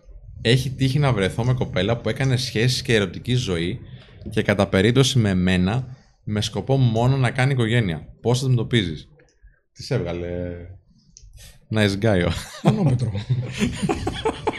Για πες. Ξέρεις από αυτό. Δεν έχω μεγάλη εμπειρία, μια φορά έλα ρε. Λοιπόν, 952 φίλοι. Παιδιά, πάμε, θα το πάμε τώρα. Θα το πάμε το Ε, χιλιάρικο. πέρα, Ε, εντάξει. θα το πάμε εύκολα. Ε, εύκολο, εύκολο. Ένα φίλο Λίγο να φέρει ο θέλουμε, καθένας ναι. έγινε. Ούτε ένα φίλο, μισό. Τι Μια χιλιάρικα ανάσα. θα πάμε. Μια ανάσα, μια ανάσα. Ναι, λοιπόν. Κάντε like, κάντε share το link και subscribe αν είστε καινούργιοι εδώ. Πειράζει, λέει, η πρώτη μου φορά σεξ να είναι με τρίο. με μία που δεν ξέρω και με τον κολλητό μου. Εντάξει, μια χαρά είναι. Συναισθηματικό είναι και πάλι. Καλύτερα η πρώτη σου φορά σε περίπτωση που είσαι σε μικρή ηλικία είναι να είναι με μια κοπέλα η οποία τη γνωρίζεις και ξεκινάτε να κάνετε μια ποιοτική σχέση. Ε, μπορεί αυτά τα πράγματα να τα βλέπουμε σε διάφορα πορνογραφικά υλικά, αλλά είναι σκουπίδια και μας επηρεάζουν τον εγκέφαλο με τρόπους οι οποίοι δεν είναι και οι καλύτεροι. Εντάξει, ας ξεκινήσουμε από τα βασικά και ας αφήσουμε τα χαρέμια. Εντάξει, να πατήσουμε λιγάκι σε πιο ρεαλιστικές προσδοκίες, δεν είναι κακό, δεν θέλω να προσγειώσω κανένα απότομα, αλλά όχι. Καλύτερα η πρώτη σου φορά να είναι ξεχωριστή, να είναι όμορφη, να είναι μια γυναίκα που θεωρείς ότι είναι ξεχωριστή και εσύ και εκείνη σε βρίσκει ξεχωριστό και να πορευτείτε. Και στέλνει story. Έξω ρε! πολύ ρομαντικός. και το φίλο με τη γυναίκα. Ω, η πρώτη φορά είναι σημαντική. Ναι, Όχι, έτσι είναι, έτσι είναι. Έτσι. Συμφωνώ. Είναι καλό και να είναι μια επίσης, τέτοια τώρα για εμπειρία. να το πούμε, μπορεί η πρώτη φορά, παιδιά, να μην είναι και το τέλειο ή ό,τι φανταζόσουν. Δεν έχει σημασία. Που δεν θα είναι, ναι. πολύ ωραίες στιγμές.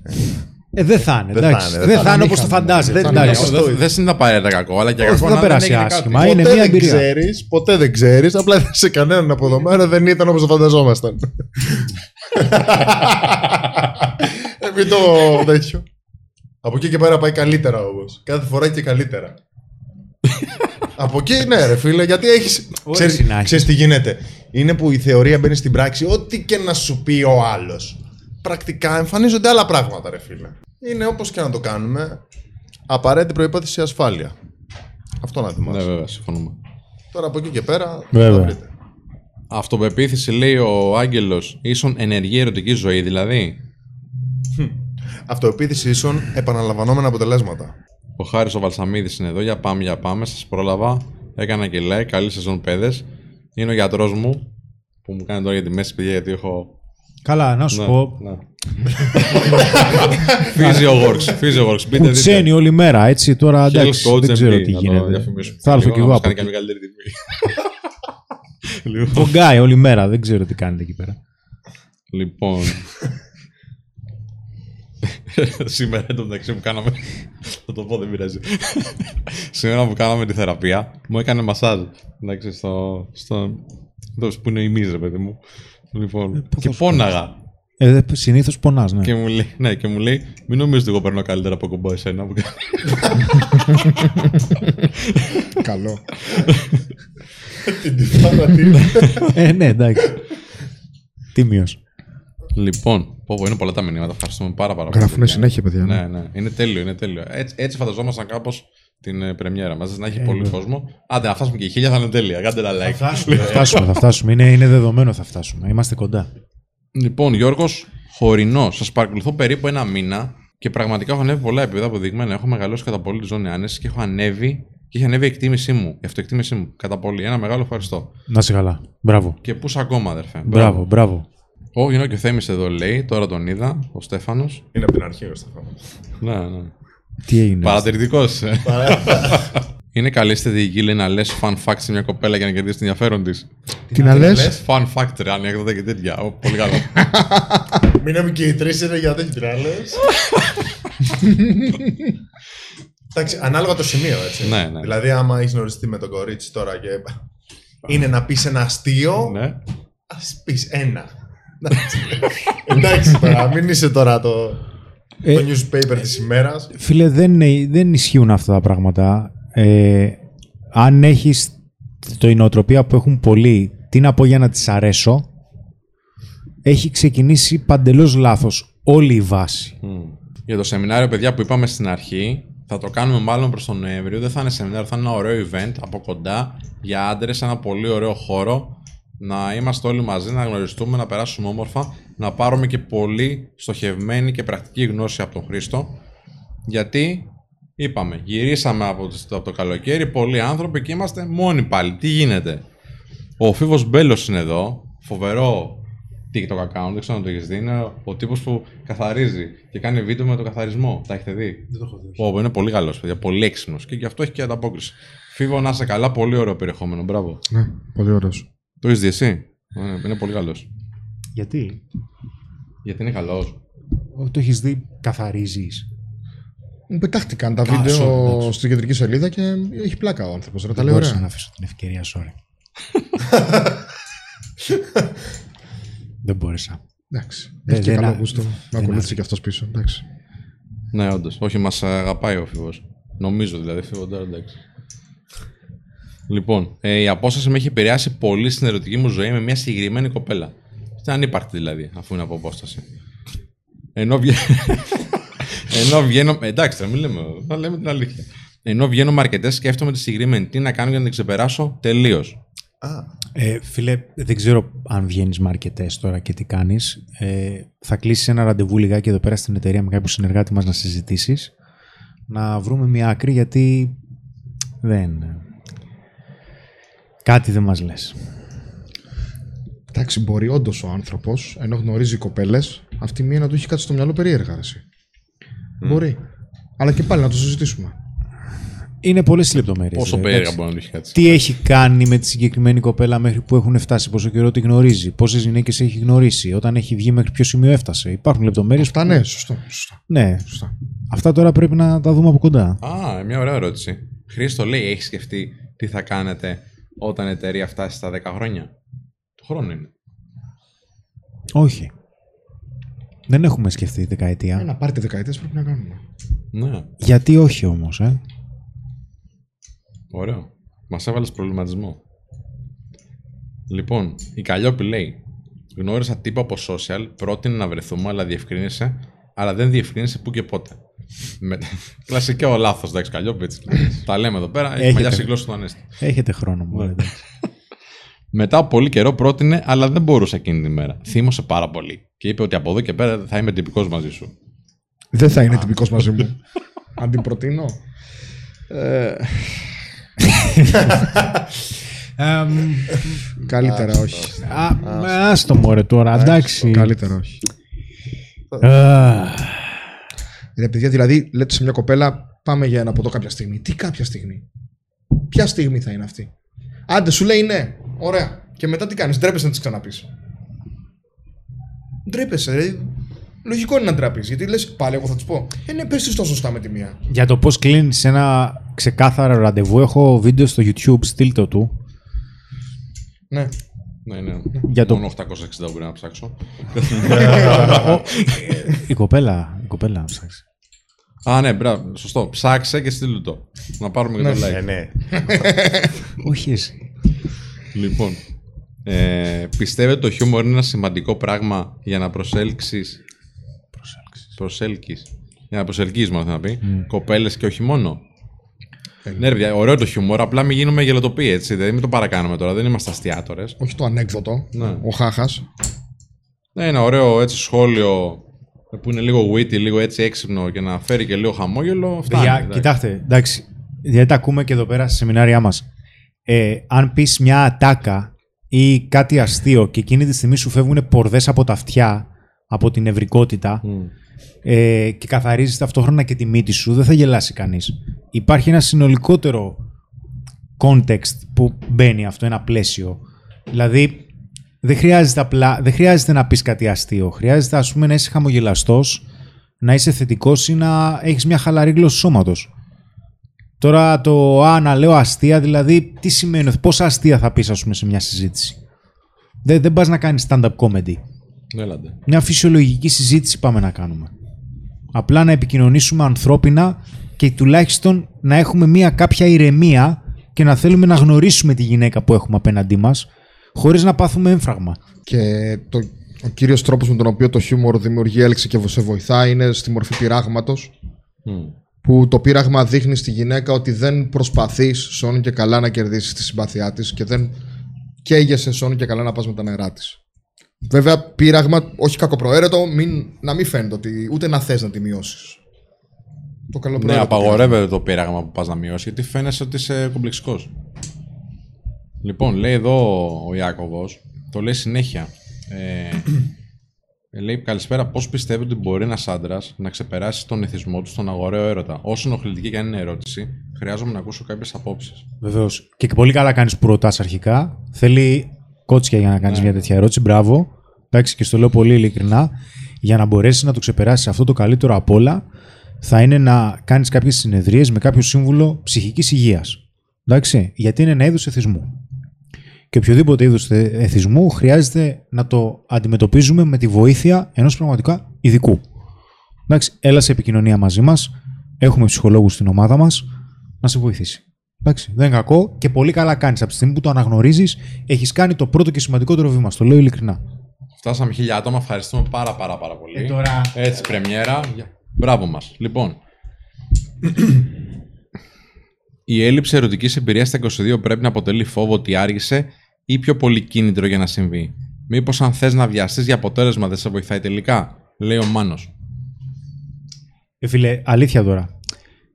Ε, δηλαδή, όταν κάθεσαι σπίτι σου, ας πούμε, και κοιτάς το ταβάνι και είσαι μόνος σου, αυτό σκέφτεσαι. Σοβαρά τώρα. Ε, σοβαρά, στο λέω φιλικά.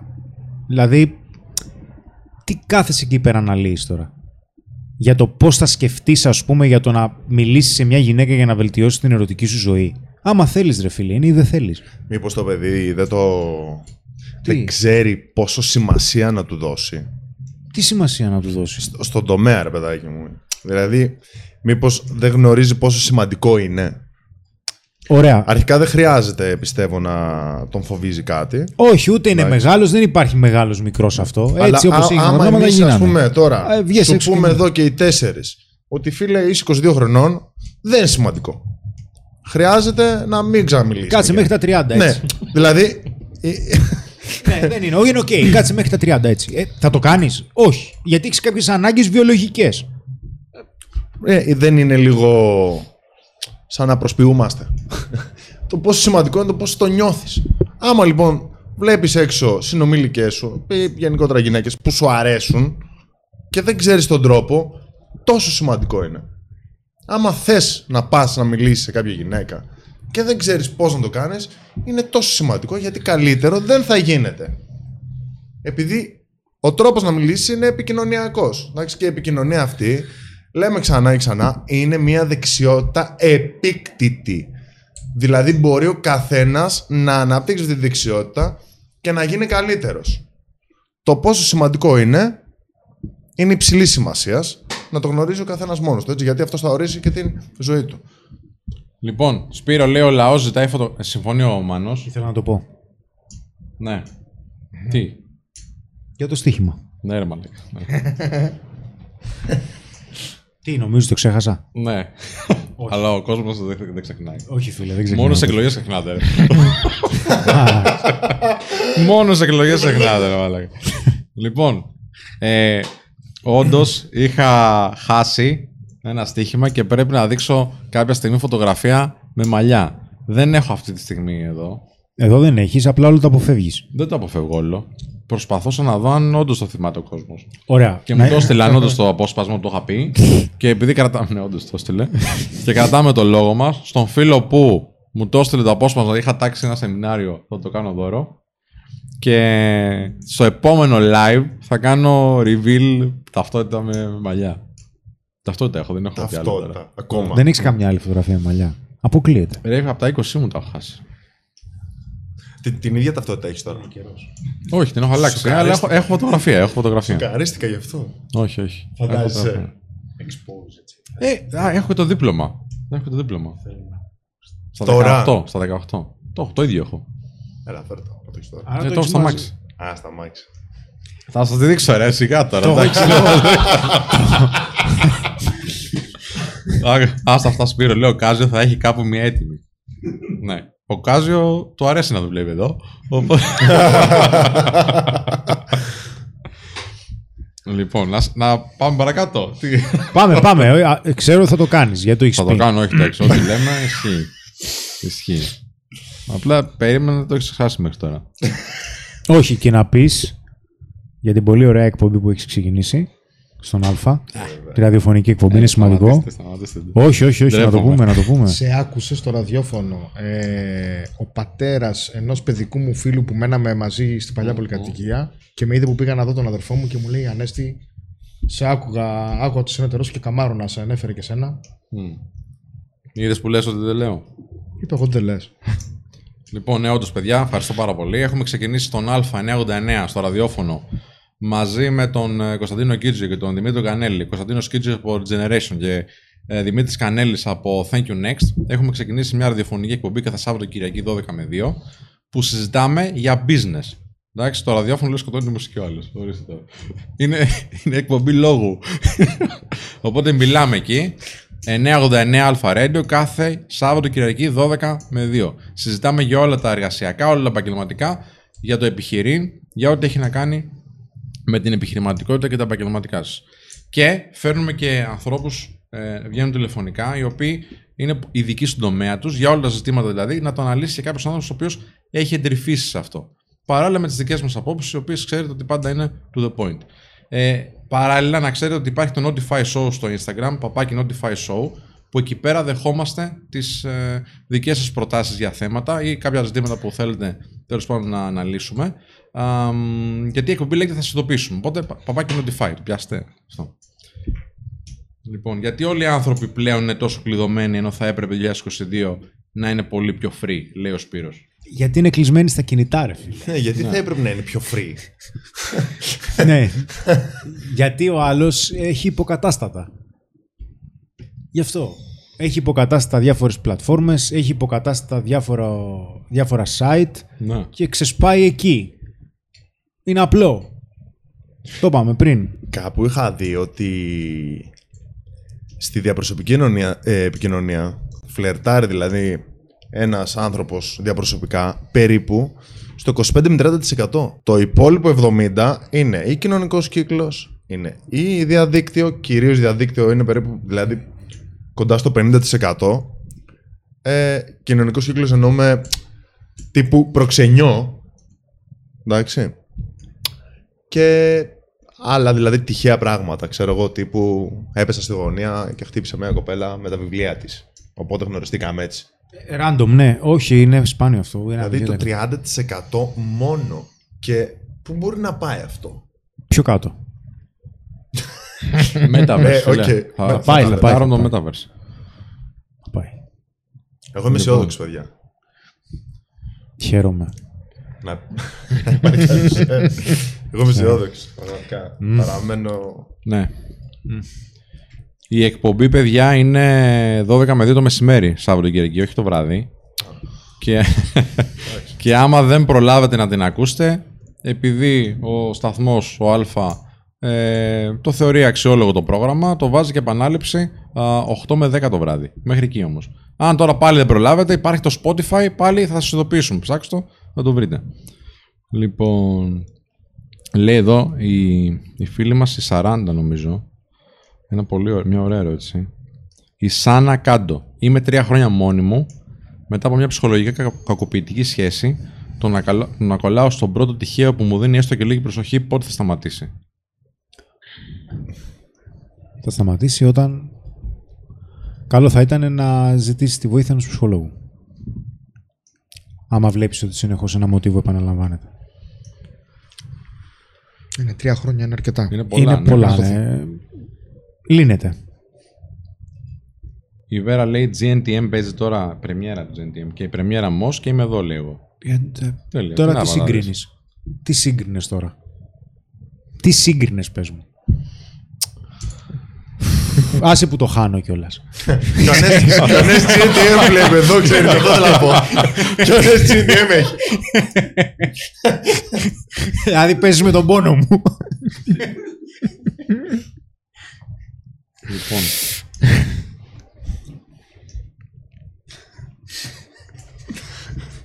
Ψηφίζει κιόλας. Άστο φορέ έχω κάνει έτσι. λέει εδώ ένα φίλο.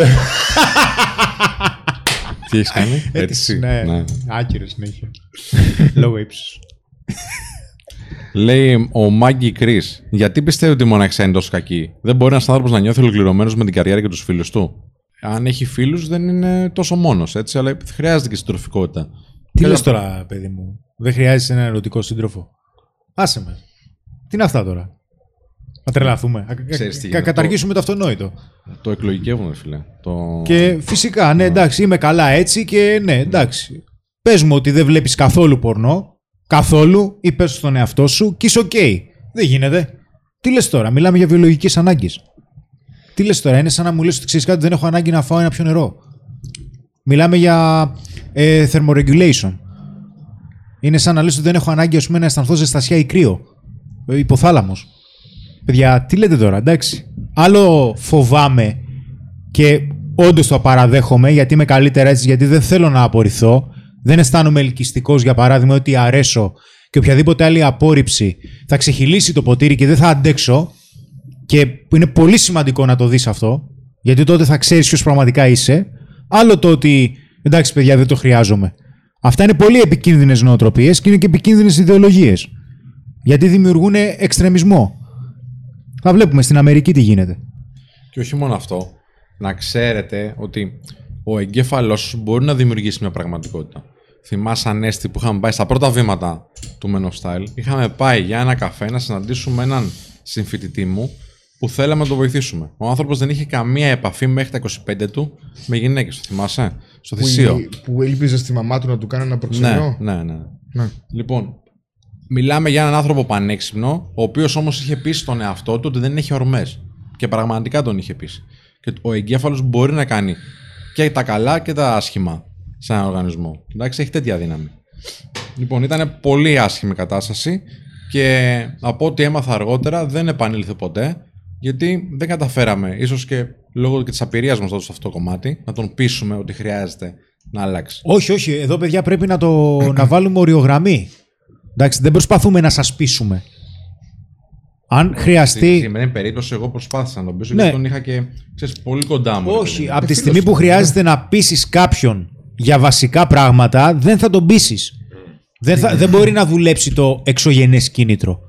Θέλει ενδογενές. Δεν μπορεί να σε πείσει κανένας άμα δεν θέλεις.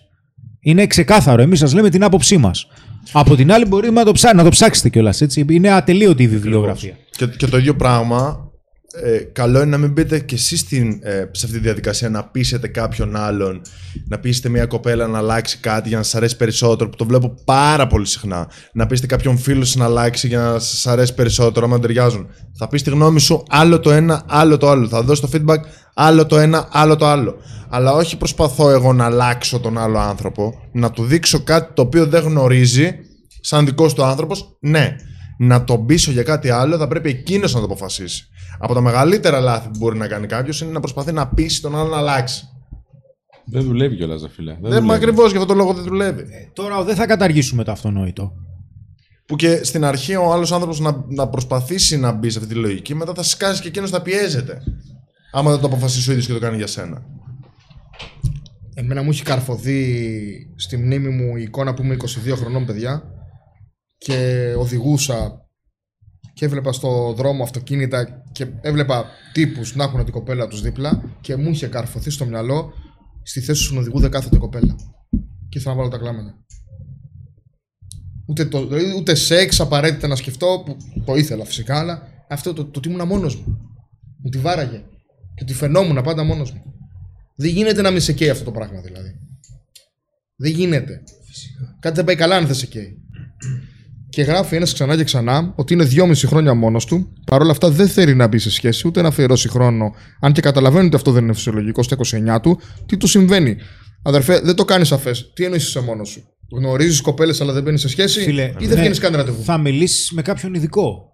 Αν πιστεύεις ότι αυτό δεν σου αρέσει. Είναι δική σου επιλογή. Δεν μπορεί να σε πείσει κανένας. Ε, εντάξει, λέει ο άνθρωπος ότι δεν θέλει να μπει σε σχέση. Μπορεί να μην. Ε, ε, του το βγάζει κιόλας. Μπορεί να φοβάται, ρε φίλε. Μπορεί να Φοβάται. μην είναι ακόμα έτοιμος ε, συναισθηματικά. Εντάξει, οκ. Για μην κρυβόμαστε πίσω από ταμπέλες τώρα. Καλύτερα είμαι μόνος μου. Δεν εντάξει, λέει καλύτερα. είναι μόνος αστεία του. αυτά. Λέει, τι είπε; Μπορεί να μην ξέρει, ρε, καν. Εδώ και Μπορεί να μην δυόμιση, ξέρει εδώ καν. και δυόμιση χρόνια σου λέει να μην είμαι ξέρει. μόνος μου. Νιώθει Δεν ξέρω ότι δεν αν- θέλει. αν είναι Α, από- νιώθω, δε- ο- Βλέπω και έναν προβληματισμό βέβαια στην Ναι, γιατί ερώτηση. λέει ο Σου ίδιος λέει, ότι ξέρεις, ξέρω, είναι φυσιολογικό. Μήπως, ναι, βέβαια. Οπότε μπορείς να κάνεις κάποια συνεδρία με κάποιον άνθρωπο να σου πει. Ή μπορείς να το ψάξεις μόνος σου. Εντάξει, πακούεται. Έτσι, εννοείται αυτό. Από τη στιγμή δηλαδή που μπαίνεις στη διαδικασία και γράφεις ένα σχόλιο, σημαίνει ότι το σκέφτεσαι και είναι καλό. Κάτσε να σας δώσω ένα link, ρε παιδιά, για να κάνετε μια προσπάθεια, έτσι, ε, για συνεδρίες εδώ. Όποιος το έχει ανάγκη πραγματικά και θέλει, έτσι, γιατί προσέξτε να δείτε τώρα. Δεν μπορείτε να κάνετε αυτοβελτίωση αν δεν το θέλετε. Δεν, μπορείτε να, δεν μπορεί κάποιος να σα πει όπως λέγαμε πριν, με το ζόρι, να σα τραβήξει από το χέρι και το αυτί και να σε βοηθήσει. Πρέπει να θέλεις και εσύ και να πάρεις τις πληροφορίες που χρειάζεται για να τις εφαρμόσεις. Εντάξει.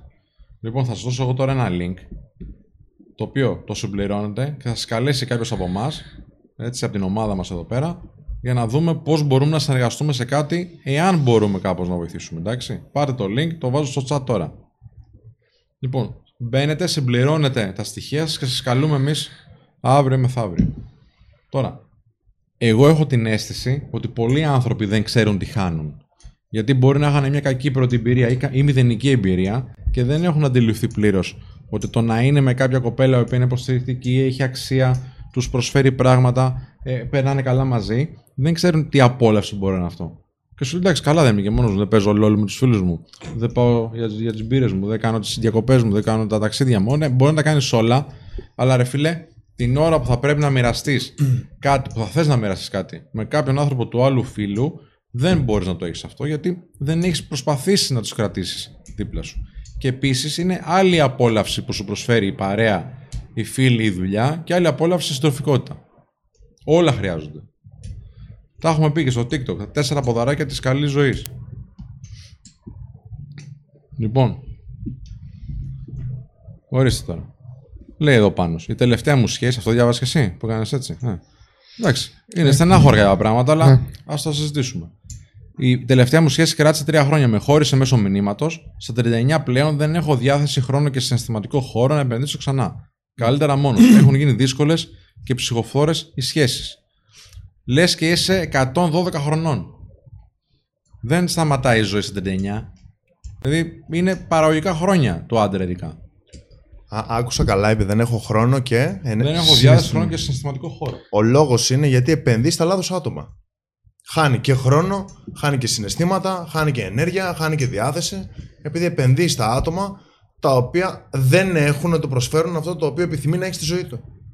Αν αρχίζει να εστιάζει στον εαυτό του, θα βρει και πολύ χρόνο, κόβοντας από τα υπόλοιπα, και θα αρχίσει να βρει και τα, κα- τα, κατάλληλα, τα κατάλληλα. Καλύτερα, πολύ καλύτερα άτομα από αυτά τα οποία του ρουφάν και του εξαντλούν όλα τα ενεργειακά επίπεδα. Και διάθεση.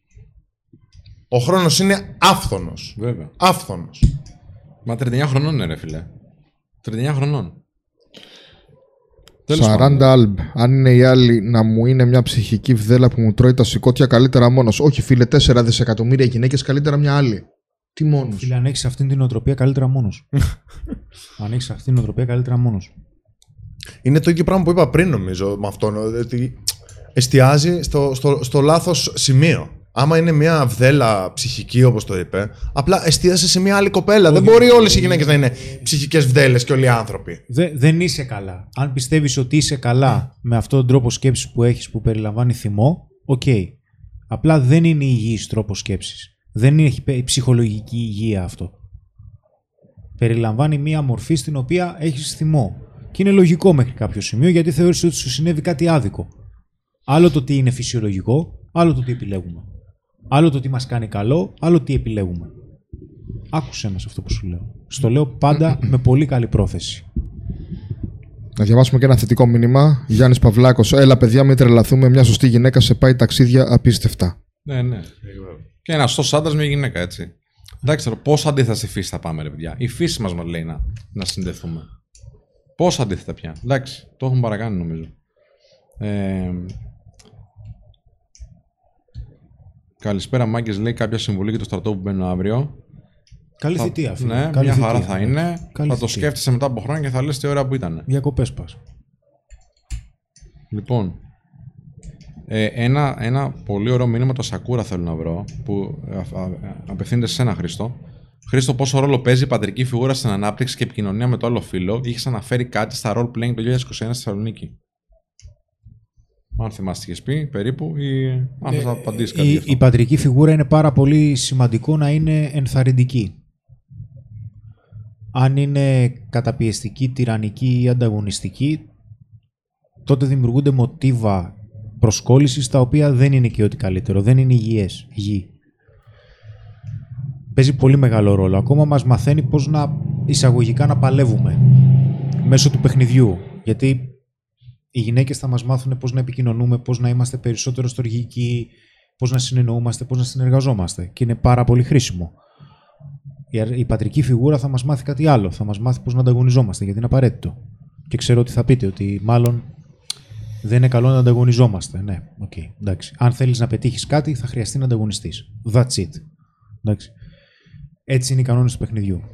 Λοιπόν, η σωστή γυναίκα, λέει ο Χρήστος, πόσε φορές έρχεται στη ζωή και αν την είχες και έφυγε, τι γίνεται; Ω, παιδιά, αυτά είναι πεσιμιστικά μηνύματα. Ναι, για να είμαι έτσι επιεικής. Οι σωστές γυναίκες έρχονται όσο ψάχνετε. Όσο είστε στη γύρα, όσο είστε ενεργοί, θα έρχονται σωστές γυναίκες. Σε όποιο level αν είσαι, ρε φίλε, αντίστοιχο level γυναικών, γυναικών θα έλξεις. Τι να κάνουμε τώρα; Αυτός είναι ο κανόνας. Άμα είσαι αδύναμος, θα έλξεις γυναίκες που θα σε βασανίζουν.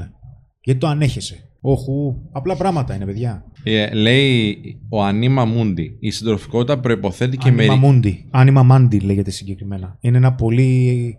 Είναι ένα φοβερό Πολύ. έργο το οποίο έχει και αλχημιστικές ρίζες. Καλά, συγγνώμη φίλε. Η Α, συντροφ- Αν δεις το έργο, αν δεις το, θα καταλάβεις. Έχω Ω, δεν αμφιβάλλω, δεν αδυναμίες. αμφιβάλλω. Λοιπόν, Ψαγμένο όνομα. ο φίλος αυτός με το ψαγμένο λοιπόν nickname λέει: Η συντροφικότητα προποθέτει και μερική θυσία το εγώ. Α, είναι επηρεασμένος από αυτά. Έτσι εξηγείται με το σχόλιο, ε. που μπορεί να μην είμαστε έτοιμοι να αφήσουμε στην άκρη. Πολύ σωστά. Πολύ σωστό. Είναι πάρα πολύ απλό αυτό. Η, η, η πιο απλή φροηδική έννοια που υπάρχει. Και έτσι είναι. Έτσι είναι. Λοιπόν, ο Σπύρος Hip Hop και ο Ακέφαλος Καβαλάρης λένε περίπου το ίδιο πράγμα. Είμαι 26 μέχρι τα 23 μου είχα τρεις σχέσεις. Τελευταία με χώρισε και από τότε έχουν βγει όλες σε ανασφάλειες και δυσκολεύω να μιλήσω σε κόσμο, όχι μόνο σε κοπέλες. Ε, ο Σπύρος λέει αντίστοιχα, δυσκολεύομαι να βρω παρέα για να πάμε για ένα ποτό ένα Σαββατοκύριακο. Μερικοί φίλοι γίνανε γονείς, οπότε δεν έχω χρόνο τι μπορώ να κάνω για να βρω κάποιον. Αρχικά πρέπει να σκεφτείς ότι την ώρα που θες να βρεις κάποιον, πρέπει να, όπως είπε και ο Χρήστος, να είσαι στο ίδιο επίπεδο. Δηλαδή να, να, έλκες, να έλκεις και τον άλλον, να θέλει κιόλας να βγει μαζί σου. Δεν γίνεται όλοι οι άνθρωποι όμως να έχουν πρόβλημα, να μην μπορεί κανένας. Ή δεν χρειάζεται όλοι οι άνθρωποι να είναι για φλερτ, να βγαίνεις δηλαδή μόνο για φλερτ. Ή να, βγει- να μπορείς να βγεις με έναν άνθρωπο που είναι παντρεμένος και με παιδί και να συζητήσετε και τα επαγγελματικά σας, να συζητήσετε και κάτι άλλο. Σε κάθε περίπτωση, παιδιά, όταν νιώθετε ότι είναι έτσι η ζωή σας, οπωσδήποτε πρέπει να κινηθείτε, γιατί μάλλον αυτό που κάνετε τώρα δεν δουλεύει. Θα πρέπει να κάνετε κάτι άλλο. Εδώ είμαστε, σας έδωσα ένα link πριν. Βάλτε μέσα τα στοιχεία σας, να κάνουμε κάποιες συνεδρίες μαζί, να δούμε πώς μπορούμε να σας βοηθήσουμε. Να βάλουμε ένα πλάνο δράσης τουλάχιστον. Γιατί ένα πλάνο δράσης τουλάχιστον σε πάει από το Α σημείο που είσαι που δεν σου αρέσει σε ένα Β που κάτι θα έχεις δοκιμάσει. Ή μπορεί να σου αρέσει περισσότερο. Φώτης Σταυράκης. Ποια είναι η γνώμη σας στο ότι μερικοί έχοντας κοντά το Θεό και είναι κοντά στην Εκκλησία θα τους φέρει τη γυναίκα ο Θεός. Φώτη, σου φέρνει τη γυναίκα ο Θεός. Το τι θα πεις δεν έχει σημασία. Δεν πρέπει να τη ζητήσεις να βγείτε. Ανεξαρτήτως πώς θα τη συμπεριφερθείς και πώς θα σου συμπεριφερθεί, θα τα βρείτε και θα είστε μαζί για πάντα. Η ελεύθερη βούληση δεν υπάρχει. Καλά, ας το δούμε πειραματικά. Ε, πορέψου έτσι για τα επόμενα δύο χρόνια και βλέπουμε. Τα βλέπουμε σε ένα-δύο χρόνια. Γιατί με την ίδια έννοια μπορείς να πεις ότι και κάποια στιγμή θα σου φέρει και το λαχείο ο Θεός. Αυτό θα το ήθελα. Οπότε Κι εγώ. μπορεί ας πούμε να πεις ότι ξέρεις κάτι, δεν δουλεύω, δεν εργάζομαι, γιατί κάποια στιγμή κάποιος θα μου φέρει μια ανώτερη δύναμη και είμαι προσεκτικός γιατί η θρησκεία είναι κάτι πάρα πολύ σημαντικό, όπως και η πίστη. Μπορεί κάποια ανώτερη δύναμη να μου φέρει κάτι. Αυτό μπορεί να είναι παντού. Ταυτόχρονα βέβαια η θρησκεία δεν μας λέει να μένεις άπραγος.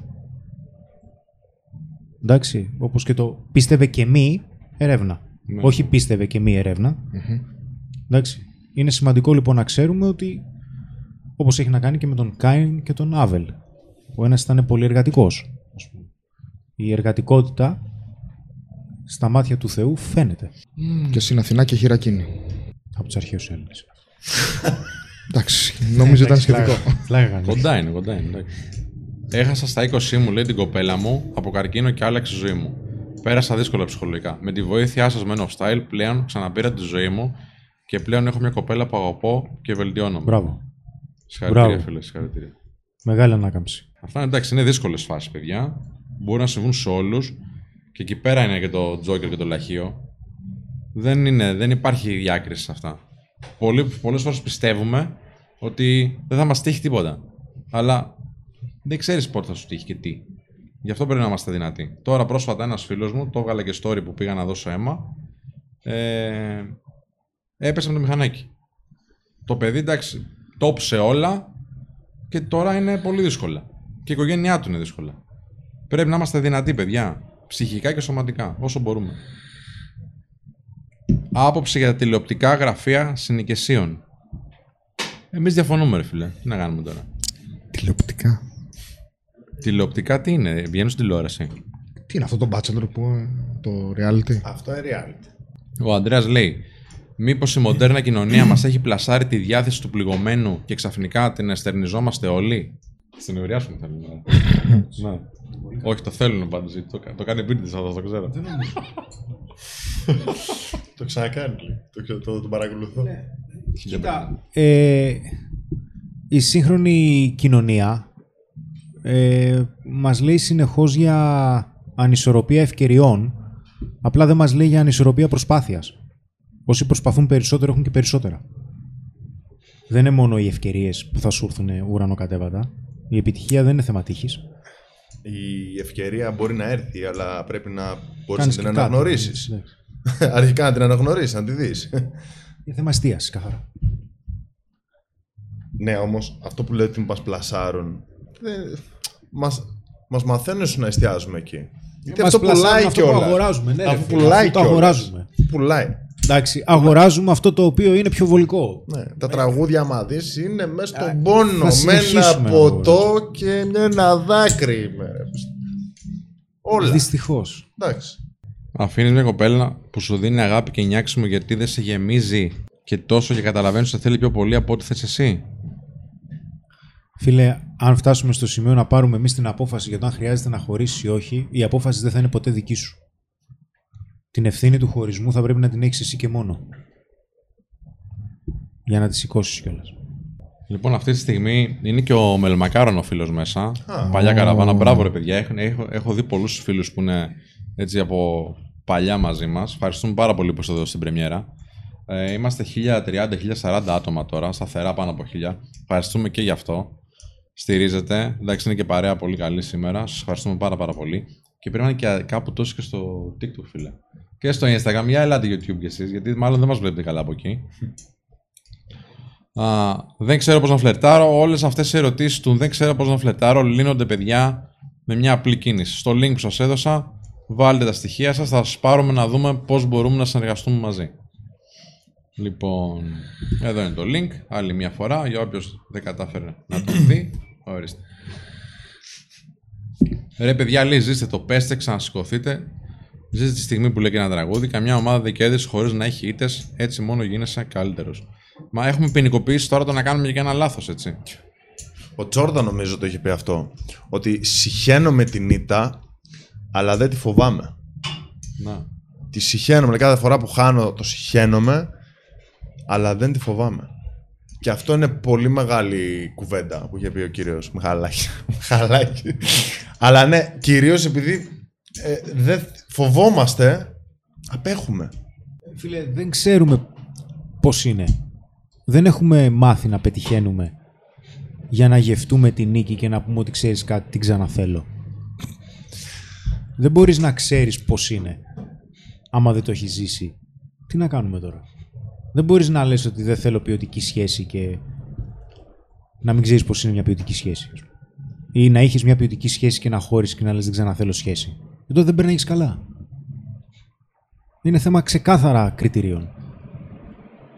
Άμα δεν ξέρεις τι αναζητάς είναι άλλη ιστορία. Η αξία του Men of Style είναι μεγάλη όταν δεν είσαι καλά. Όταν είσαι καλά λόγω του Men of Style και με δική σου δουλειά η αξία είναι ακόμα μεγαλύτερη. Πολύ ωραίο αυτό.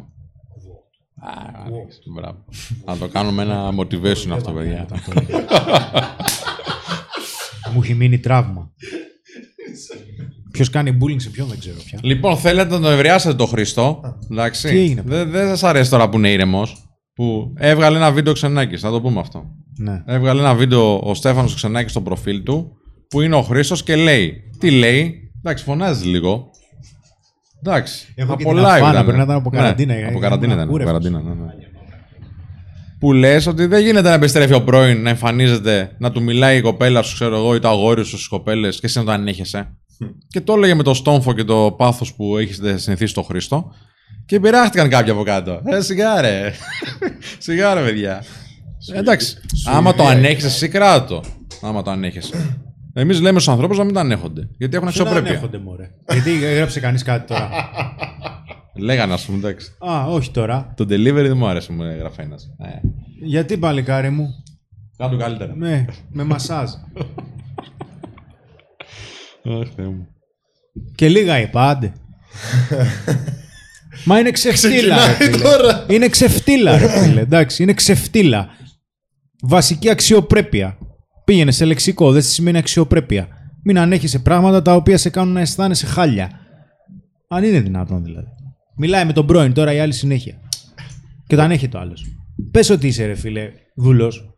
Πες το, πες τον εαυτό σου. Εξέλιξη είναι αλήθεια. Και εγώ Ναι. έχω πει, έχω πει είμαι μαλάκας. Δεν γίνεται. ρε Ναι, θα φίλε. καταλάβεις. Είμαι ζώο, Ναι. ας πούμε, σε κάποια πράγματα. Δεν γίνεται. Πρέπει να το βελτιώσω αυτό το πράγμα. Είμαι πάτο βαρελίου. Πρέπει να πάω προς τα πάνω. Δεν, δεν δουλεύει. Τι να κάνουμε τώρα. Εντάξει, βγήκαν όμως κάποιοι ωραίοι. Πέραν του Στέφαν του Ξενάκη, δηλαδή που υπεραγαπάμε και είναι ο νούμερο ένας συγγραφέας στην Ελλάδα αυτή τη στιγμή. Να είναι καλά. Έτσι που το ε, ανάρτησε, ανήρτησε, ανάρτησε ο άνθρωπος στο προφίλ του και έγραψε και καλά λόγια. Γράψαν από κάτω και ο Κωνσταντίνος Ζοκίτσιο θετικά και, ο, και η Αγνή, η Μαριακάκη, η ψυχολόγος και συγγραφέας. Και έγραψε. Ναι, έγραψε. Δεν έπαιξε. Και ωραίο, όχι. Τώρα, Έγραψε. Τους έπαιξε όλους. Όλους. Έγραψε. Ναι, ναι, ναι. Τώρα, εντάξει. Τέλος μου, έγινε ένας μικρός χαμούλης. Προσπαθούμε να τον ηρεμήσουμε εδώ πέρα δύο-τρεις μέρες. Μην μας το φτιάχνετε πάλι. Ε, Λοιπόν, εντάξει. Φτάσαμε στο σημείο το αυτονόητο να είναι πυρηνική φυσική. Δηλαδή, τι άλλο θα ανεχτούμε για να έχουμε ψίχουλα, μαλάκα. Η ξεφτύλα ίδια. Τι άλλο θα ανεχτείς για να μην έχεις τίποτα. Ναι, ρε. Ανέχεσαι τα ψίχουλα. Μην τυχόν και μείνεις χωρίς ψίχουλα. Γελάει ο κόσμος, φίλε. Λέει ο Χριστόδουλος. Ωραία, παιδιά, εντάξει, το αυτό είναι ωραίο. Από τη στιγμή που έμαθα τους Men of Style, απολαμβάνω τις παρέες που έχω κάνει γιατί νιώθω ότι οι συζητήσεις μαζί τους έχουν ανέβει επίπεδο. Να σε καλά, ρε φίλε. Μπράβο. Μπράβο στα παιδιά. Ε, κοινωνικό έργο. Ο George Adam λέει ότι είναι από τα αγαπημένα του βίντεο αυτά και ότι πολλοί δεν ξέρουν τη λέξη αυτοεκτίμηση. Εντάξει, δεν φταίνε οι ίδιοι, φίλε, το να πούμε. Δεν φταίνε οι ίδιοι, γιατί δεν τους μάθανε κάποιοι, δεν είχαν σωστά πρότυπα. και βασικά είμαστε σε μια κοινωνία αυτή τη στιγμή που μας εκπαιδεύει να είμαστε ανεκτικοί σε όλα, ρε μαλάκα. Sorry, ρε. Για το ρε. Ναι. Είμαστε ανεκτικοί. Πόσο ανεκτικοί πια; και πόσο βοηθάει το να είσαι ανεκτικό. Δεν είναι ανεκτικότητα, ρε παιδιά. Είσαι αδύναμος. Τι να κάνουμε τώρα; Είσαι αδύναμος. Είσαι μη αποτελεσματικός για τη ζωή σου. Ω, ω. Όταν ανέχεσαι πράγματα που σε κάνουν να αισθάνεσαι μειονεκτικά. Απλά πράγματα τώρα, εντάξει. Λοιπόν, μιας και είπαμε για τα απλά πράγματα, κάντε κάτι απλό. Κάντε ένα like. Μιας και είμαστε εδώ πέρα πολύ μεγάλη παρέα. Είμαστε χίλια τόσα άτομα και έχουμε 800 like. Επίσης, αν μας βλέπετε το TikTok, σας ευχαριστούμε πάρα πολύ που είστε εκεί. Κάντε ένα follow γιατί βγάζουμε συνέχεια βίντεο. Κάθε μέρα έχουμε βίντεο. Κάθε μέρα. Σας έχουμε τρελάνει. Ω, εντάξει, κάνουμε κι, άλλα, κι άλλες ζημιές εδώ πέρα. Λέει ο Γιάννης, από τότε που βλέπω Men of Style δεν μου αρέσει ο κολλητός μου ρε παιδιά, σαν άτομο και σαν φίλος. Κακό. Ναι, εντάξει. Το θέμα είναι γιατί. Γράψε μας γιατί και θα τα σχολιάσουμε. Το κακό ποιο ήταν από όλα. Ε, Είναι κακό να βλέπεις έναν άνθρωπο που είναι πολύ κοντά σου να απομακρύνεται. Εντάξει, δεν σου Δεν αφήνει το συνέστημα. απομακρύνθηκε. Δεν απομακρύνθηκε. Θα απομακρυνθεί. Απομα... Τον απομακρύνεις. Τέλος πάντων, είναι απαραίτητο το στάδιο της εξέλιξης αυτό, αλλά. Ε, τον πούλο, ρε φίλε. Ναι, δεν είναι ευχάριστο. Αυτό ήθελα να Τώρα, πω. Δεν μου αρέσει ο κολλητός μου. Θα παντρευτείτε με τον κολλητό σου. δεν, δεν έχετε βάλει βέρες. Εντάξει, δεν σ' αρέσει, πες του φίλε να σου πω. Δε, δε, δε, μου σπα τα νεύρα. Λέει όμως και εκείνος τώρα, μήπως έχω επενδύσει πολύ χρόνο σε αυτόν τον κολλητό. Έλα μωρέ και μου το τώρα, η αφήσω υπερανάλυση έτσι. της υπερανάλυσης τώρα και η ζωή συνεχίζεται σε μορμότα. Εντάξει, δεν είναι κακό να υπεραναλύσεις κάποια στιγμή τα πράγματα. Όχι, φίλε, δεν μου έχει βγει ποτέ σε καλό η υπερανάλυση. Ποτέ. Ναι. Φυσικά, πάντα το ένστικτο μου ήξερε, πάντα. Ε, οπότε να μην αναλύουμε Όταν τα κάτι, δεν, πράγματα. μ- όταν κάτι δεν μου αρέσει. Εντάξει, τώρα για την παρέα το κάνω. Α, ε, να μην τα αναλύουμε. Μην Ε, μπερδεύεις. ε, πιστεύω ότι όποιος έρχεται στα σεμινάρια και νιώθει ότι υπεραναλύουμε τα πράγματα, είναι το κατάλληλο πράγμα που πρέπει να νιώθει. Άλλο το σεμινάριο. Άλλο το Πρέπει να σεμινάριο. είναι οπλισμένος άλλος, ρε. Να τα ξέρει όλα. Ναι, ναι, εντάξει, μην Γιατί φτάνουμε Πρέπει να τώρα. υπάρχει. μια- Το, είπε για το ένστικτο ο Χρήστος. Εγώ το ένστικτο δεν είναι κάτι μαγικό κάτι την άποψή μου. Είναι συσσωρευμένη εμπειρία και γνώση. Εντάξει. Και δεν μπορείς να κάνεις recall ακριβώς πότε το μάθει και τι, αλλά σου λέει το μέσα σου αυτά που ξέρεις και αυτά που έχεις βιώσει, ότι πρέπει να χειριστείς έτσι την κατάσταση. Κάτι σε χαλάει. Δεν θα σταματήσει να σε χαλάει. Αν δεν κάνεις κάτι. Είναι απλό. Όσες φορές το, το ανέχτηκα αυτό το πράγμα και κάτι δεν μου άρεσε, το πλήρωσα. Πάντα. Φαίνεται το πράγμα. Μας Βρωμάει, έχουν. έχει. Άμα θες, σχολίασε εσύ. Για τον Άντριου Τέιτ λέει. Πολλοί το λένε. Τι να πούμε τώρα, τι θέλουν να πούμε για τον άντρα. Α, τι γνώμη έχουν. Τη γνώμη μας. Έχει ωραίο μαλλί αρχικά. Εντάξει. Και η οδοντοστοιχεία πρέπει να έχει κάνει λεύκανση. Ναι. Από εκεί και πέρα η γνώμη του καθενός είναι προσωπική, παιδιά. Αυτά. Κακός, ε, κακός πάντως. Εγώ, εγώ θα πω κάτι. Θα το πω. Αυτά. Κακός το κάνανε μπαν πάντως, εντάξει. Ασχέτως αν διαφωνούμε ή συμφωνούμε, δεν γίνεται να γίνεται μπαν τόσο εύκολα κάποιος που έχει λόγο και κοινό. Δεν γίνεται. Εντάξει, αυτό το, δεν, δεν, ισχύει ακόμα νομίζω. Τον έχουν μπανάρει από παντού. Από παντού, Ναι, από ναι. τόσο σωστό. Εντάξει, και, και μπράβο, αν θέλετε να πούμε για το κομμάτι του, του αλγορίθμου, μπράβο που έκανε manipulation τον αλγόριθμο έτσι. Αν το δούμε από social πλευρά. Τώρα, άμα συμφωνείς ή διαφωνείς, και με τώρα και μαζί που μιλάμε, μπορούμε να διαφωνήσουμε και να συμφωνήσουμε. Τι θα, θα γίνουμε ban, δηλαδή, επειδή λέμε κάτι το οποίο είναι διαφορετικό από τους άλλους. Τέλος πάντων. Torch Design. Πιστεύετε το, το πως το να βγαίνεις μόνος σου για να γνωρίσεις γυναίκες λειτουργεί ως αρνητικός παράγοντας στις γενικές παρέες; Όχι. Ναι, αλλά λέει όταν λαμβάνεις πάρα πολύ λεπτομέρεια σε γνώση, χωρίς να έχεις δώσει χρόνο στην πράξη, εκείνη που μπλο- κομπλάρεις. Βέβαια. Ε, ναι. Ναι, ισχύει αυτό. Ισχύει. Βέβαια. Φυσικά. Θέλεις τριπλάσιο με τετραπλάσιο χρόνο πράξη για να Βέβαια. αφομοιώσεις τη θεωρία. Ναι. Το μία ώρα, παιδιά, γνώση, διάβασμα, τρεις ώρες πράξη. Λοιπόν, μακροχρόνια σχέση, πώς ξεφεύγουμε από τη ρουτίνα. Μμ. Ε, εντάξει τώρα. Έχει, έχουμε βίντεο και βίντεο γι' αυτό. Και άρθρα και τα πάντα. Λοιπόν, θυμήθηκα τα λόγια του Χρήστου. Από άλλο live ότι η σχέση είναι μια διαπραγμάτευση. Καταλαβαίνω ακριβώς με τον τρόπο το λέει. Θέλει συνεχώς προσπάθεια, ευγένεια, εμπιστοσύνη. Βέβαια. Βέβαια. Ναι. Λοιπόν, οι ασεξουαλικοί λέει δεν νιώθουν σεξουαλική έλξη, αλλά κάποιοι από αυτούς νιώθουν ρομαντική έλξη. Άρα μπορεί να είσαι ασεξουαλικός, αλλά ομορομαντικό ή ετερορομαντικός; Τι έχετε βγάλει, ρε παιδιά; Συνεπώς, Φίλε, πήγαινε συνεπώς, να διάβασεις. άρα Τι έχετε βγάλει; Διάβασε κανένα paper για ψυχολογία προσωπικότητας, personality traits κλπ. Και έλα γιατί έχουμε ξεφύγει με τους χαρακτηρισμούς. Άντε. Κλινική ψυχολογία. Άντε. Ξεχάσουμε αυτό που ξέρουμε. Λοιπόν, τι γνώμη έχετε για τα άτομα που βγαίνουν μόνα τους, εξελίσσονται πιο γρήγορα τα παιδιά αυτά. Μάγκες. Μπράβο τους, ναι. Ε, όχι ότι αν βγεις με παρέα είναι κάτι να το απολαύσεις κιόλας, έτσι. Αλλά γενικότερα είναι πιο. Επειδή δεν βασίζεται σε κάποιον άλλον, είναι πιο εύκολο να, να αναπτύξεις δεξιότητες. Α, λέει ο Τζόνι Τι, η μηδενική ερωτική ζωή είναι καταπιεσμένη επιθυμία. Η σκιά όμως χρεώνει, έτσι Χρήστο. Λέει Ναι, ο ναι, Τζόνι. ναι, ναι, ναι, ναι. Εκτός αν την δεις. Α, Εκτός αν την δεις τη σκιά. ναι. Και την αξιοποιήσεις. Μάκης Πολιτίδης. Είχα γακή ερωτική ζωή. Μετά από το bootcamp όμως μέσα σε δύο χρόνια παντρεύτηκα και περιμένουμε το μωράκι μας στα φιλιά μου Μάκη. Μπράβο, ρε φιλέ. Μπράβο, ρε Να σας Μάκη. ζήσει, να σας ζήσει. Μπράβο. Μπράβο. Να σας ζήσει το παιδάκι με το καλό. Υγιή. Το είδα στο Instagram το γάμο του. Τον είδα Δεν το ξέρα. πριν λίγους μήνες. Μπράβο, ρε Να είναι Μάκη. υγιή το παιδάκι. Μπράβο. Τέλειο. αγοράκι κοριτσάκι. Τρομερό. Α, λέει ο Μάνος Αβραάμ. Personal session λέει με Άντριου Τέτ και Χρήστο. Ή θα βγεις να το δεις στη Σπάρτα, ή θα πας να ποτίξει από μόνος. ε, ο Τζέραντ Κόκαλεξ γνωρίζετε κάποια συγνώρισα βιβλία που δείχνουν την οτροπία του φλερτ. Όχι. Δεν χρειάζεσαι κιόλας. Ξενόγλωσσα, να, ορίστε. Ναι, είπε εκτός από τα άδαξια. Το έχει αγοράσει τρεις φορές. Ο Μάκης που είναι το έχει γράψει πολλές φορές. Συμβουλή για μένα που ενώ γνωρίζω κοπέλες αρκετές και ξεκινάμε κατάσταση, αυτές κάνουν πίσω μόλις ακούσουν ότι είμαι χωρισμένος με παιδί. Ο λες, δεν γίνεται, ρε φίλε. Καταρχάς, τι σημαίνει μόλις το ακούσουν έχει ξεκινήσει κατάσταση, γιατί να μην το λες από την αρχή; Γιατί να το κρύβεις; Και το πιο πιθανό είναι επειδή πολλοί άντρες είναι χωρισμένοι με παιδί και έχουν ερωτική ζωή και πλούσια ερωτική ζωή, το πιο πιθανό είναι ότι αυτό σε γεμίζει εσένα ανασφάλεια συγκεκριμένα και βγαίνει η ανασφάλειά σου όταν δηλώνεις ότι είσαι χωρισμένος με παιδί. Όπως και να έχει όμως, μια γυναίκα που κάνει πίσω όταν μαθαίνει όταν έχεις παιδί, είναι σαν να μην αποδέχεται ένα κομμάτι της ζωής σου. Οπότε καλά κάνει και εξαφανίζεται. Πήγαινε και εσύ παρακάτω σε μια γυναίκα που θα αποδεχθεί τη ζωή που είχες μέχρι τώρα. Λέει ο Αντρέα, θα κάνουμε ένα live με συζητήσεις για επαγγελματικά θέματα. Θέλετε; Ε; Τι όχι; Ναι, με. Ναι, άμα γιατί όχι. Αλλά και πάλι, παιδιά, είπαμε Σάββατο Κυριακή στον Α99 12 με 2 έχουμε τέτοιες κουβέντες. Αλφα Radio. ε, για Αθήνα νομίζω τώρα και αναμετάδοση σε όλη την Ελλάδα βέβαια και στην Κύπρο νομίζω πλέον. Η πρώην ενός γνωστού μου λέει που με έχει βοηθήσει αρκετά, έχει δείξει ενδιαφέρον και θέλει να βγούμε για ποτό.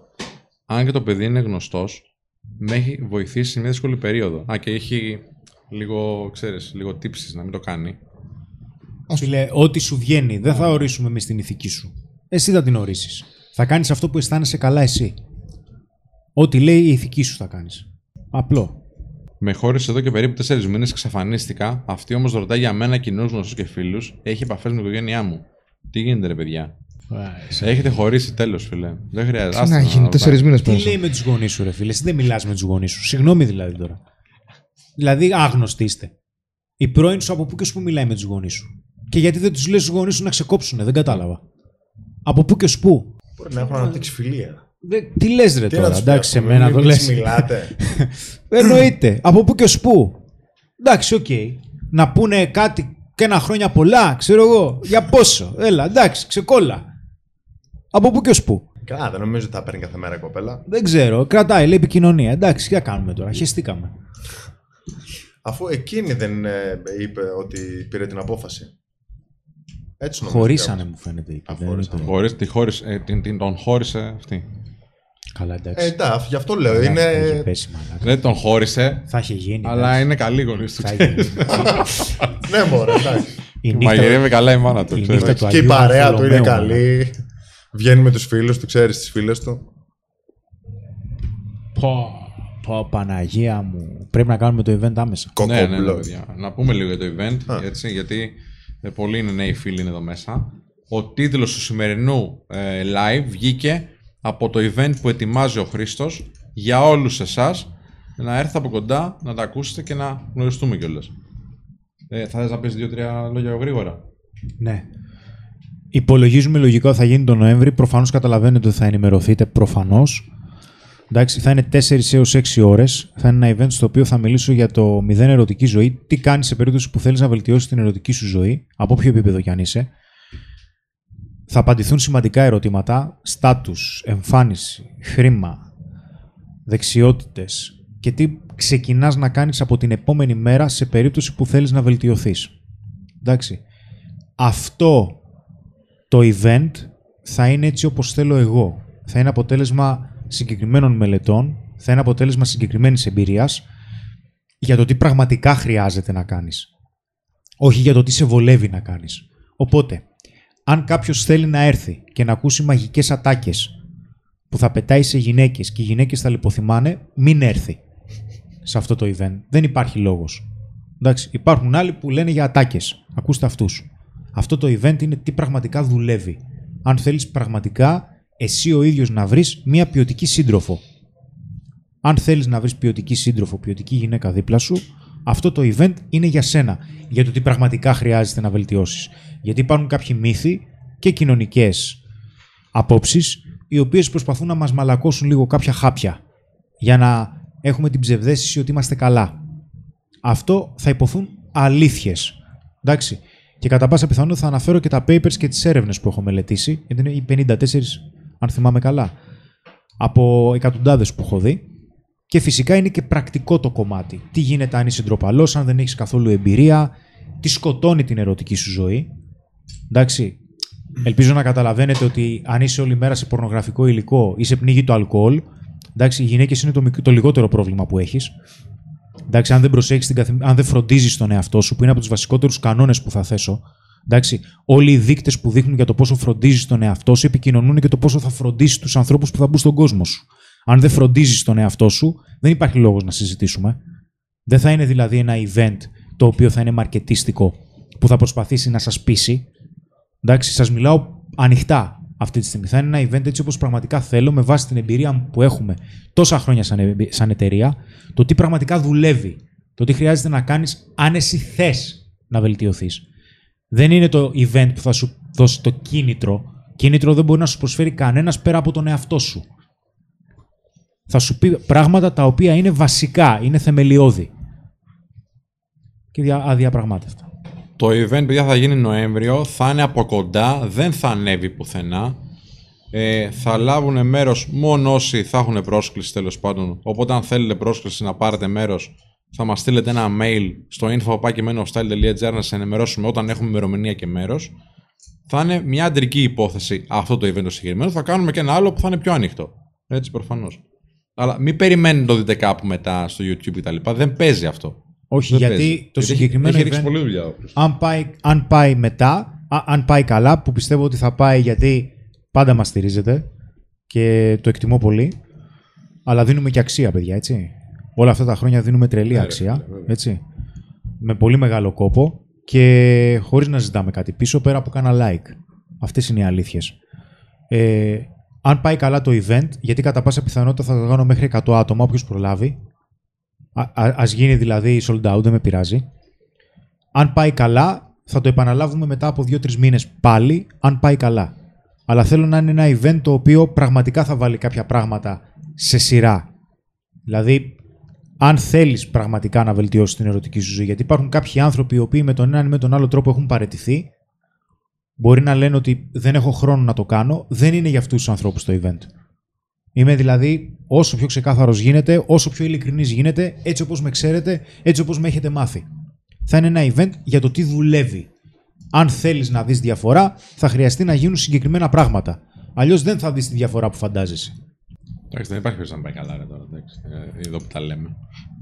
Εντάξει. Με τον κόσμο που έχουμε προφανώς θα πάει καλά. Με μεταξύ, παιδιά, να πω και ένα τεράστιο ευχαριστώ γιατί ε, το τελευταίο μήνα έχουμε φτάσει 5 εκατομμύρια 100.000 views. 5, 5, 5 δεν είμαστε τώρα. 5.200. Τέλος πάντων. Είμαστε πάνω από 5 εκατομμύρια σε ένα μήνα, είναι φοβερό. Ε, έχουμε βίντεο στα trending εδώ και πόσες μέρες, μια εβδομάδα και. Ε, και γενικά έχετε στηρίξει πάρα πολύ το υλικό μας. Όχι μόνο στο YouTube, αλλά και στο TikTok που είμαστε και live τώρα. Οπότε κάντε ένα follow, ευχαριστούμε πάρα πολύ για εκεί. Ε, γενικά ευχαριστώ πάρα πολύ επίσης που μας σταματάτε στον δρόμο και μας λέτε ένα γεια ε, και μας λέτε ξέρω τα καλά σας λόγια και όλα αυτά. Και καλά να με πείτε και είπε πέντε ένα γεια, πάλι ευχαριστημένοι είμαστε. Ευχαριστούμε πάρα πάρα πολύ γι' αυτό. Νιώθουμε την ανταπόκρισή σας και προσπαθούμε να κάνουμε ό,τι καλύτερο μπορούμε. Νομίζω ότι είμαστε σε ένα πολύ καλό επίπεδο και τα καταφέρνουμε. Αμ, θα παίξουμε και ξύλο, λέει ο, ο Σταύρος. Όχι, όχι φίλε, το event θα είναι πάρα πολύ ανθρώπινο. Ε, θα δεχτώ οποιαδήποτε απορία έχετε, αν και δεν θα υπάρχουν απορίες. Θα ήθελα να μην υπάρχουν απορίες, γιατί θα ήθελα να λυθούν από αυτά που θα πω. Ε, απλά είναι για ανθρώπους οι οποίοι δεν λένε δικαιολογίες. Δηλαδή δεν είναι άνθρωποι που κρύβονται και λένε ότι ξέρεις κάτι, δεν πειράζει, παρετούμε. Δεν είναι για αυτούς που παρετούνται. Δεν έχουμε αυτήν την οτροπία. Εμείς έχουμε την οτροπία το ότι θέλω να δημιουργήσω μια ζωή έτσι όπως τη φαντάζομαι. Αυτή είναι η νοοτροπία η δική μας. Είναι το winner's mentality. Θέλουμε στη ζωή μας να έχουμε νίκες. Θέλουμε να χτίσουμε μια ζωή την οποία τη γουστάρουμε που τη ζούμε. Όχι να πούμε ότι φταίνε όλοι οι άλλοι, φταίει η κοινωνία, φταίνε οι άνθρωποι, φταίει ο ανταγωνισμός, δεν ξέρω ποιος. Και εντάξει, το αφήνω. Δεν είναι αυτή η νοοτροπία μας, δεν διδάσκουμε κάτι τέτοιο, δεν πρεσβεύουμε κάτι τέτοιο σαν εταιρεία. Πρεσβεύουμε τη συνεχή εξέλιξη. Οι άνθρωποι λοιπόν που είναι σοβαρά αποφασισμένοι από την επόμενη μέρα κιόλας του event να βάλουν κάποια πράγματα σε σειρά, θα δουν διαφορά. Απλά αυτά που θα πω στην εφαρμογή έχουν προσπάθεια και χρόνο.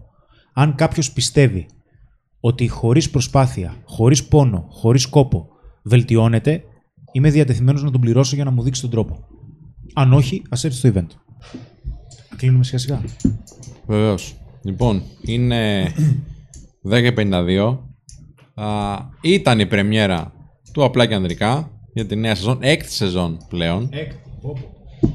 Λοιπόν, Περνάνε έτσι. Γεράσαμε, μαλάκα. Πώς Θυμάσαι, περνάνε. ναι, ναι. θυμάσαι εδώ που ήταν ο πρώτος χώρος που κάναμε τις θυμάμαι. δοκιμές με τα αγκούρια ναι. που είχαμε. Τα, τα μικρόφωνα με, τα, βρα- με τους βραχιόνους, τα, τα, τα μεταλλικά. Και αυτά, ε, εντάξει ήταν ρε φίλε, μαλαπέρδια τώρα δεν ήταν. δεν μπορεί να πω. Αν μου πεις Και δεν το ένα- κουνούσαμε κιόλας ποτέ. μπορεί. Το βάζαμε και έτσι και τα. Και που ξεκινήσαμε, εντάξει, δεν είχε ασπραγένια. Ούτε εγώ είχα βασικά. Ασπραγένια έχω ξεκινήσει και βγάζω. Το έχω τώρα σπαγενιά. Λοιπόν, δύο τριχούλες. έχεις γοητεία. Α, μπράβο. Λοιπόν, που δεν μπορούσαμε να συνοηθούμε. Μα Με αυτό τίποτα. ξέρεις τι, αυτή η ιστορία που λες τώρα και ό,τι έχουμε κάνει είναι η απόδειξη αυτού που έλεγες πριν. Δηλαδή ότι η συνεχής εξέλιξη, το winners mentality και όλα αυτά. Παιδιά, δείτε τι έχουμε κάνει. Εμείς δεν έχουμε βάλει κάτι σαν στόχο και δεν το έχουμε πετύχει αργά ή γρήγορα. Με κόπο, με πολύ πόνο, με θυσίες, ναι, αλλά άμα θες κάτι πάρα πολύ θα το κάνεις. Γιατί εκεί σε οδηγεί αυτή η νοοτροπία.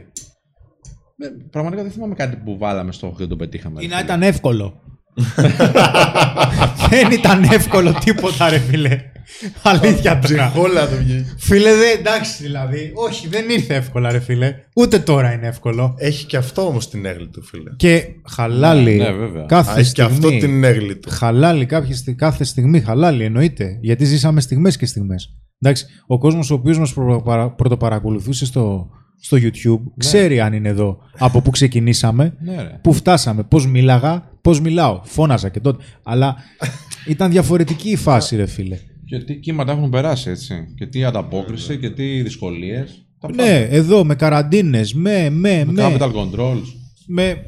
κρίσεις. Τι λες, τα πάντα έχουν περάσει εδώ πέρα. Άστο τώρα, εντάξει. Μόνο σεισμό δεν έχει τύχει. Ω, Μη γίνει. Τι λες. Μαλάκα. Εδώ, δεν Θυμάσαι. έχω- εδώ, έχει γίνει σεισμός εδώ. Ναι, ρε. Εδώ που κάναμε live, όχι. Σε live όχι. Όχι, μάλλον. εντάξει. Άστο, φίλε, Δηλαδή, μην εντάξει. Και τώρα αυτό που είπα, για να μην παρεξηγηθώ, δεν το είπα, Α, κοιτάξτε, εμείς τι έχουμε πετύχει. Όχι. Γιατί πολλοί άνθρωποι έχουν στόχους, πολλοί άνθρωποι έχουν όνειρα και καλό είναι να έχουμε ένα φάρο να βλέπουμε, ξέρω, πώς το κάνανε αυτοί, ρε παιδί μου. Ή τι έχουν πετύχει. Κάτσε να δω κι εγώ τον τρόπο λίγο. Γιατί μακάρι να είχαμε κι εμείς κάποιους, ρε παιδί μου, να δούμε. Είδα, είχαμε κάποιους mentors, είχαμε κάποιες, κάποια σημάδια έτσι, ε, κάποια σημεία που θέλαμε να πάρουμε και να προσαρμόσουμε σε εμάς. Αλλά δεν είχαμε κάτι, κάποια πεπατημένη. Οπότε, αν δεν βλέπεις την πεπατημένη, φίλε, φτιάξτε τη μόνος σου. Μπορείς. Μια χαρά. Όλα τα πάντα γίνονται. Μας έχουν μάθει να μην μπορούμε, ρε φίλε. Τέλος πάντων. Έγινε στο Μεξικό λίγο άλλο. λοιπόν, αυτά να κλείσουμε σιγά σιγά. Ε, Όποιος δεν πρόλαβε όλο το live θα μείνει να το δείτε και να μας στείλετε και τα μηνύματά σας, να μας στείλετε και τις α, απόψεις σας και τα, τις ευχές σας για καλή σεζόν. Θα ξανακάνουμε live, όλη η παρέα μαζί. Α, αν θέλετε να πείτε ένα λόγο καθένας έτσι, ένα... Ευχαριστούμε πάρα πολύ. Ήταν πολύ δυνατό ξεκίνημα. Μμ. Και να ευχαριστήσω και τον Σπύρο και τον Ανέστη και τον Θέμη προσωπικά και εσάς. Χωρίς εσάς μπορεί να μην ήμασταν και εδώ, ε. Βέβαια.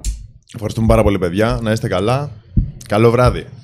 Παιδιά, ευχαριστούμε. Όποιοι δεν πήραν απάντηση στα μηνύματά τους, γιατί κάποιοι τα επαναλάβατε πολλές φορές, στείλτε στο info παπάκι menofstyle.gr την απορία σας ή πάρτε τηλέφωνο τη γραμματεία μετά τις 11.30 το πρωί στο 210 25 25 900 και ζητήστε να μιλήσετε με υπεύθυνο επικοινωνίας.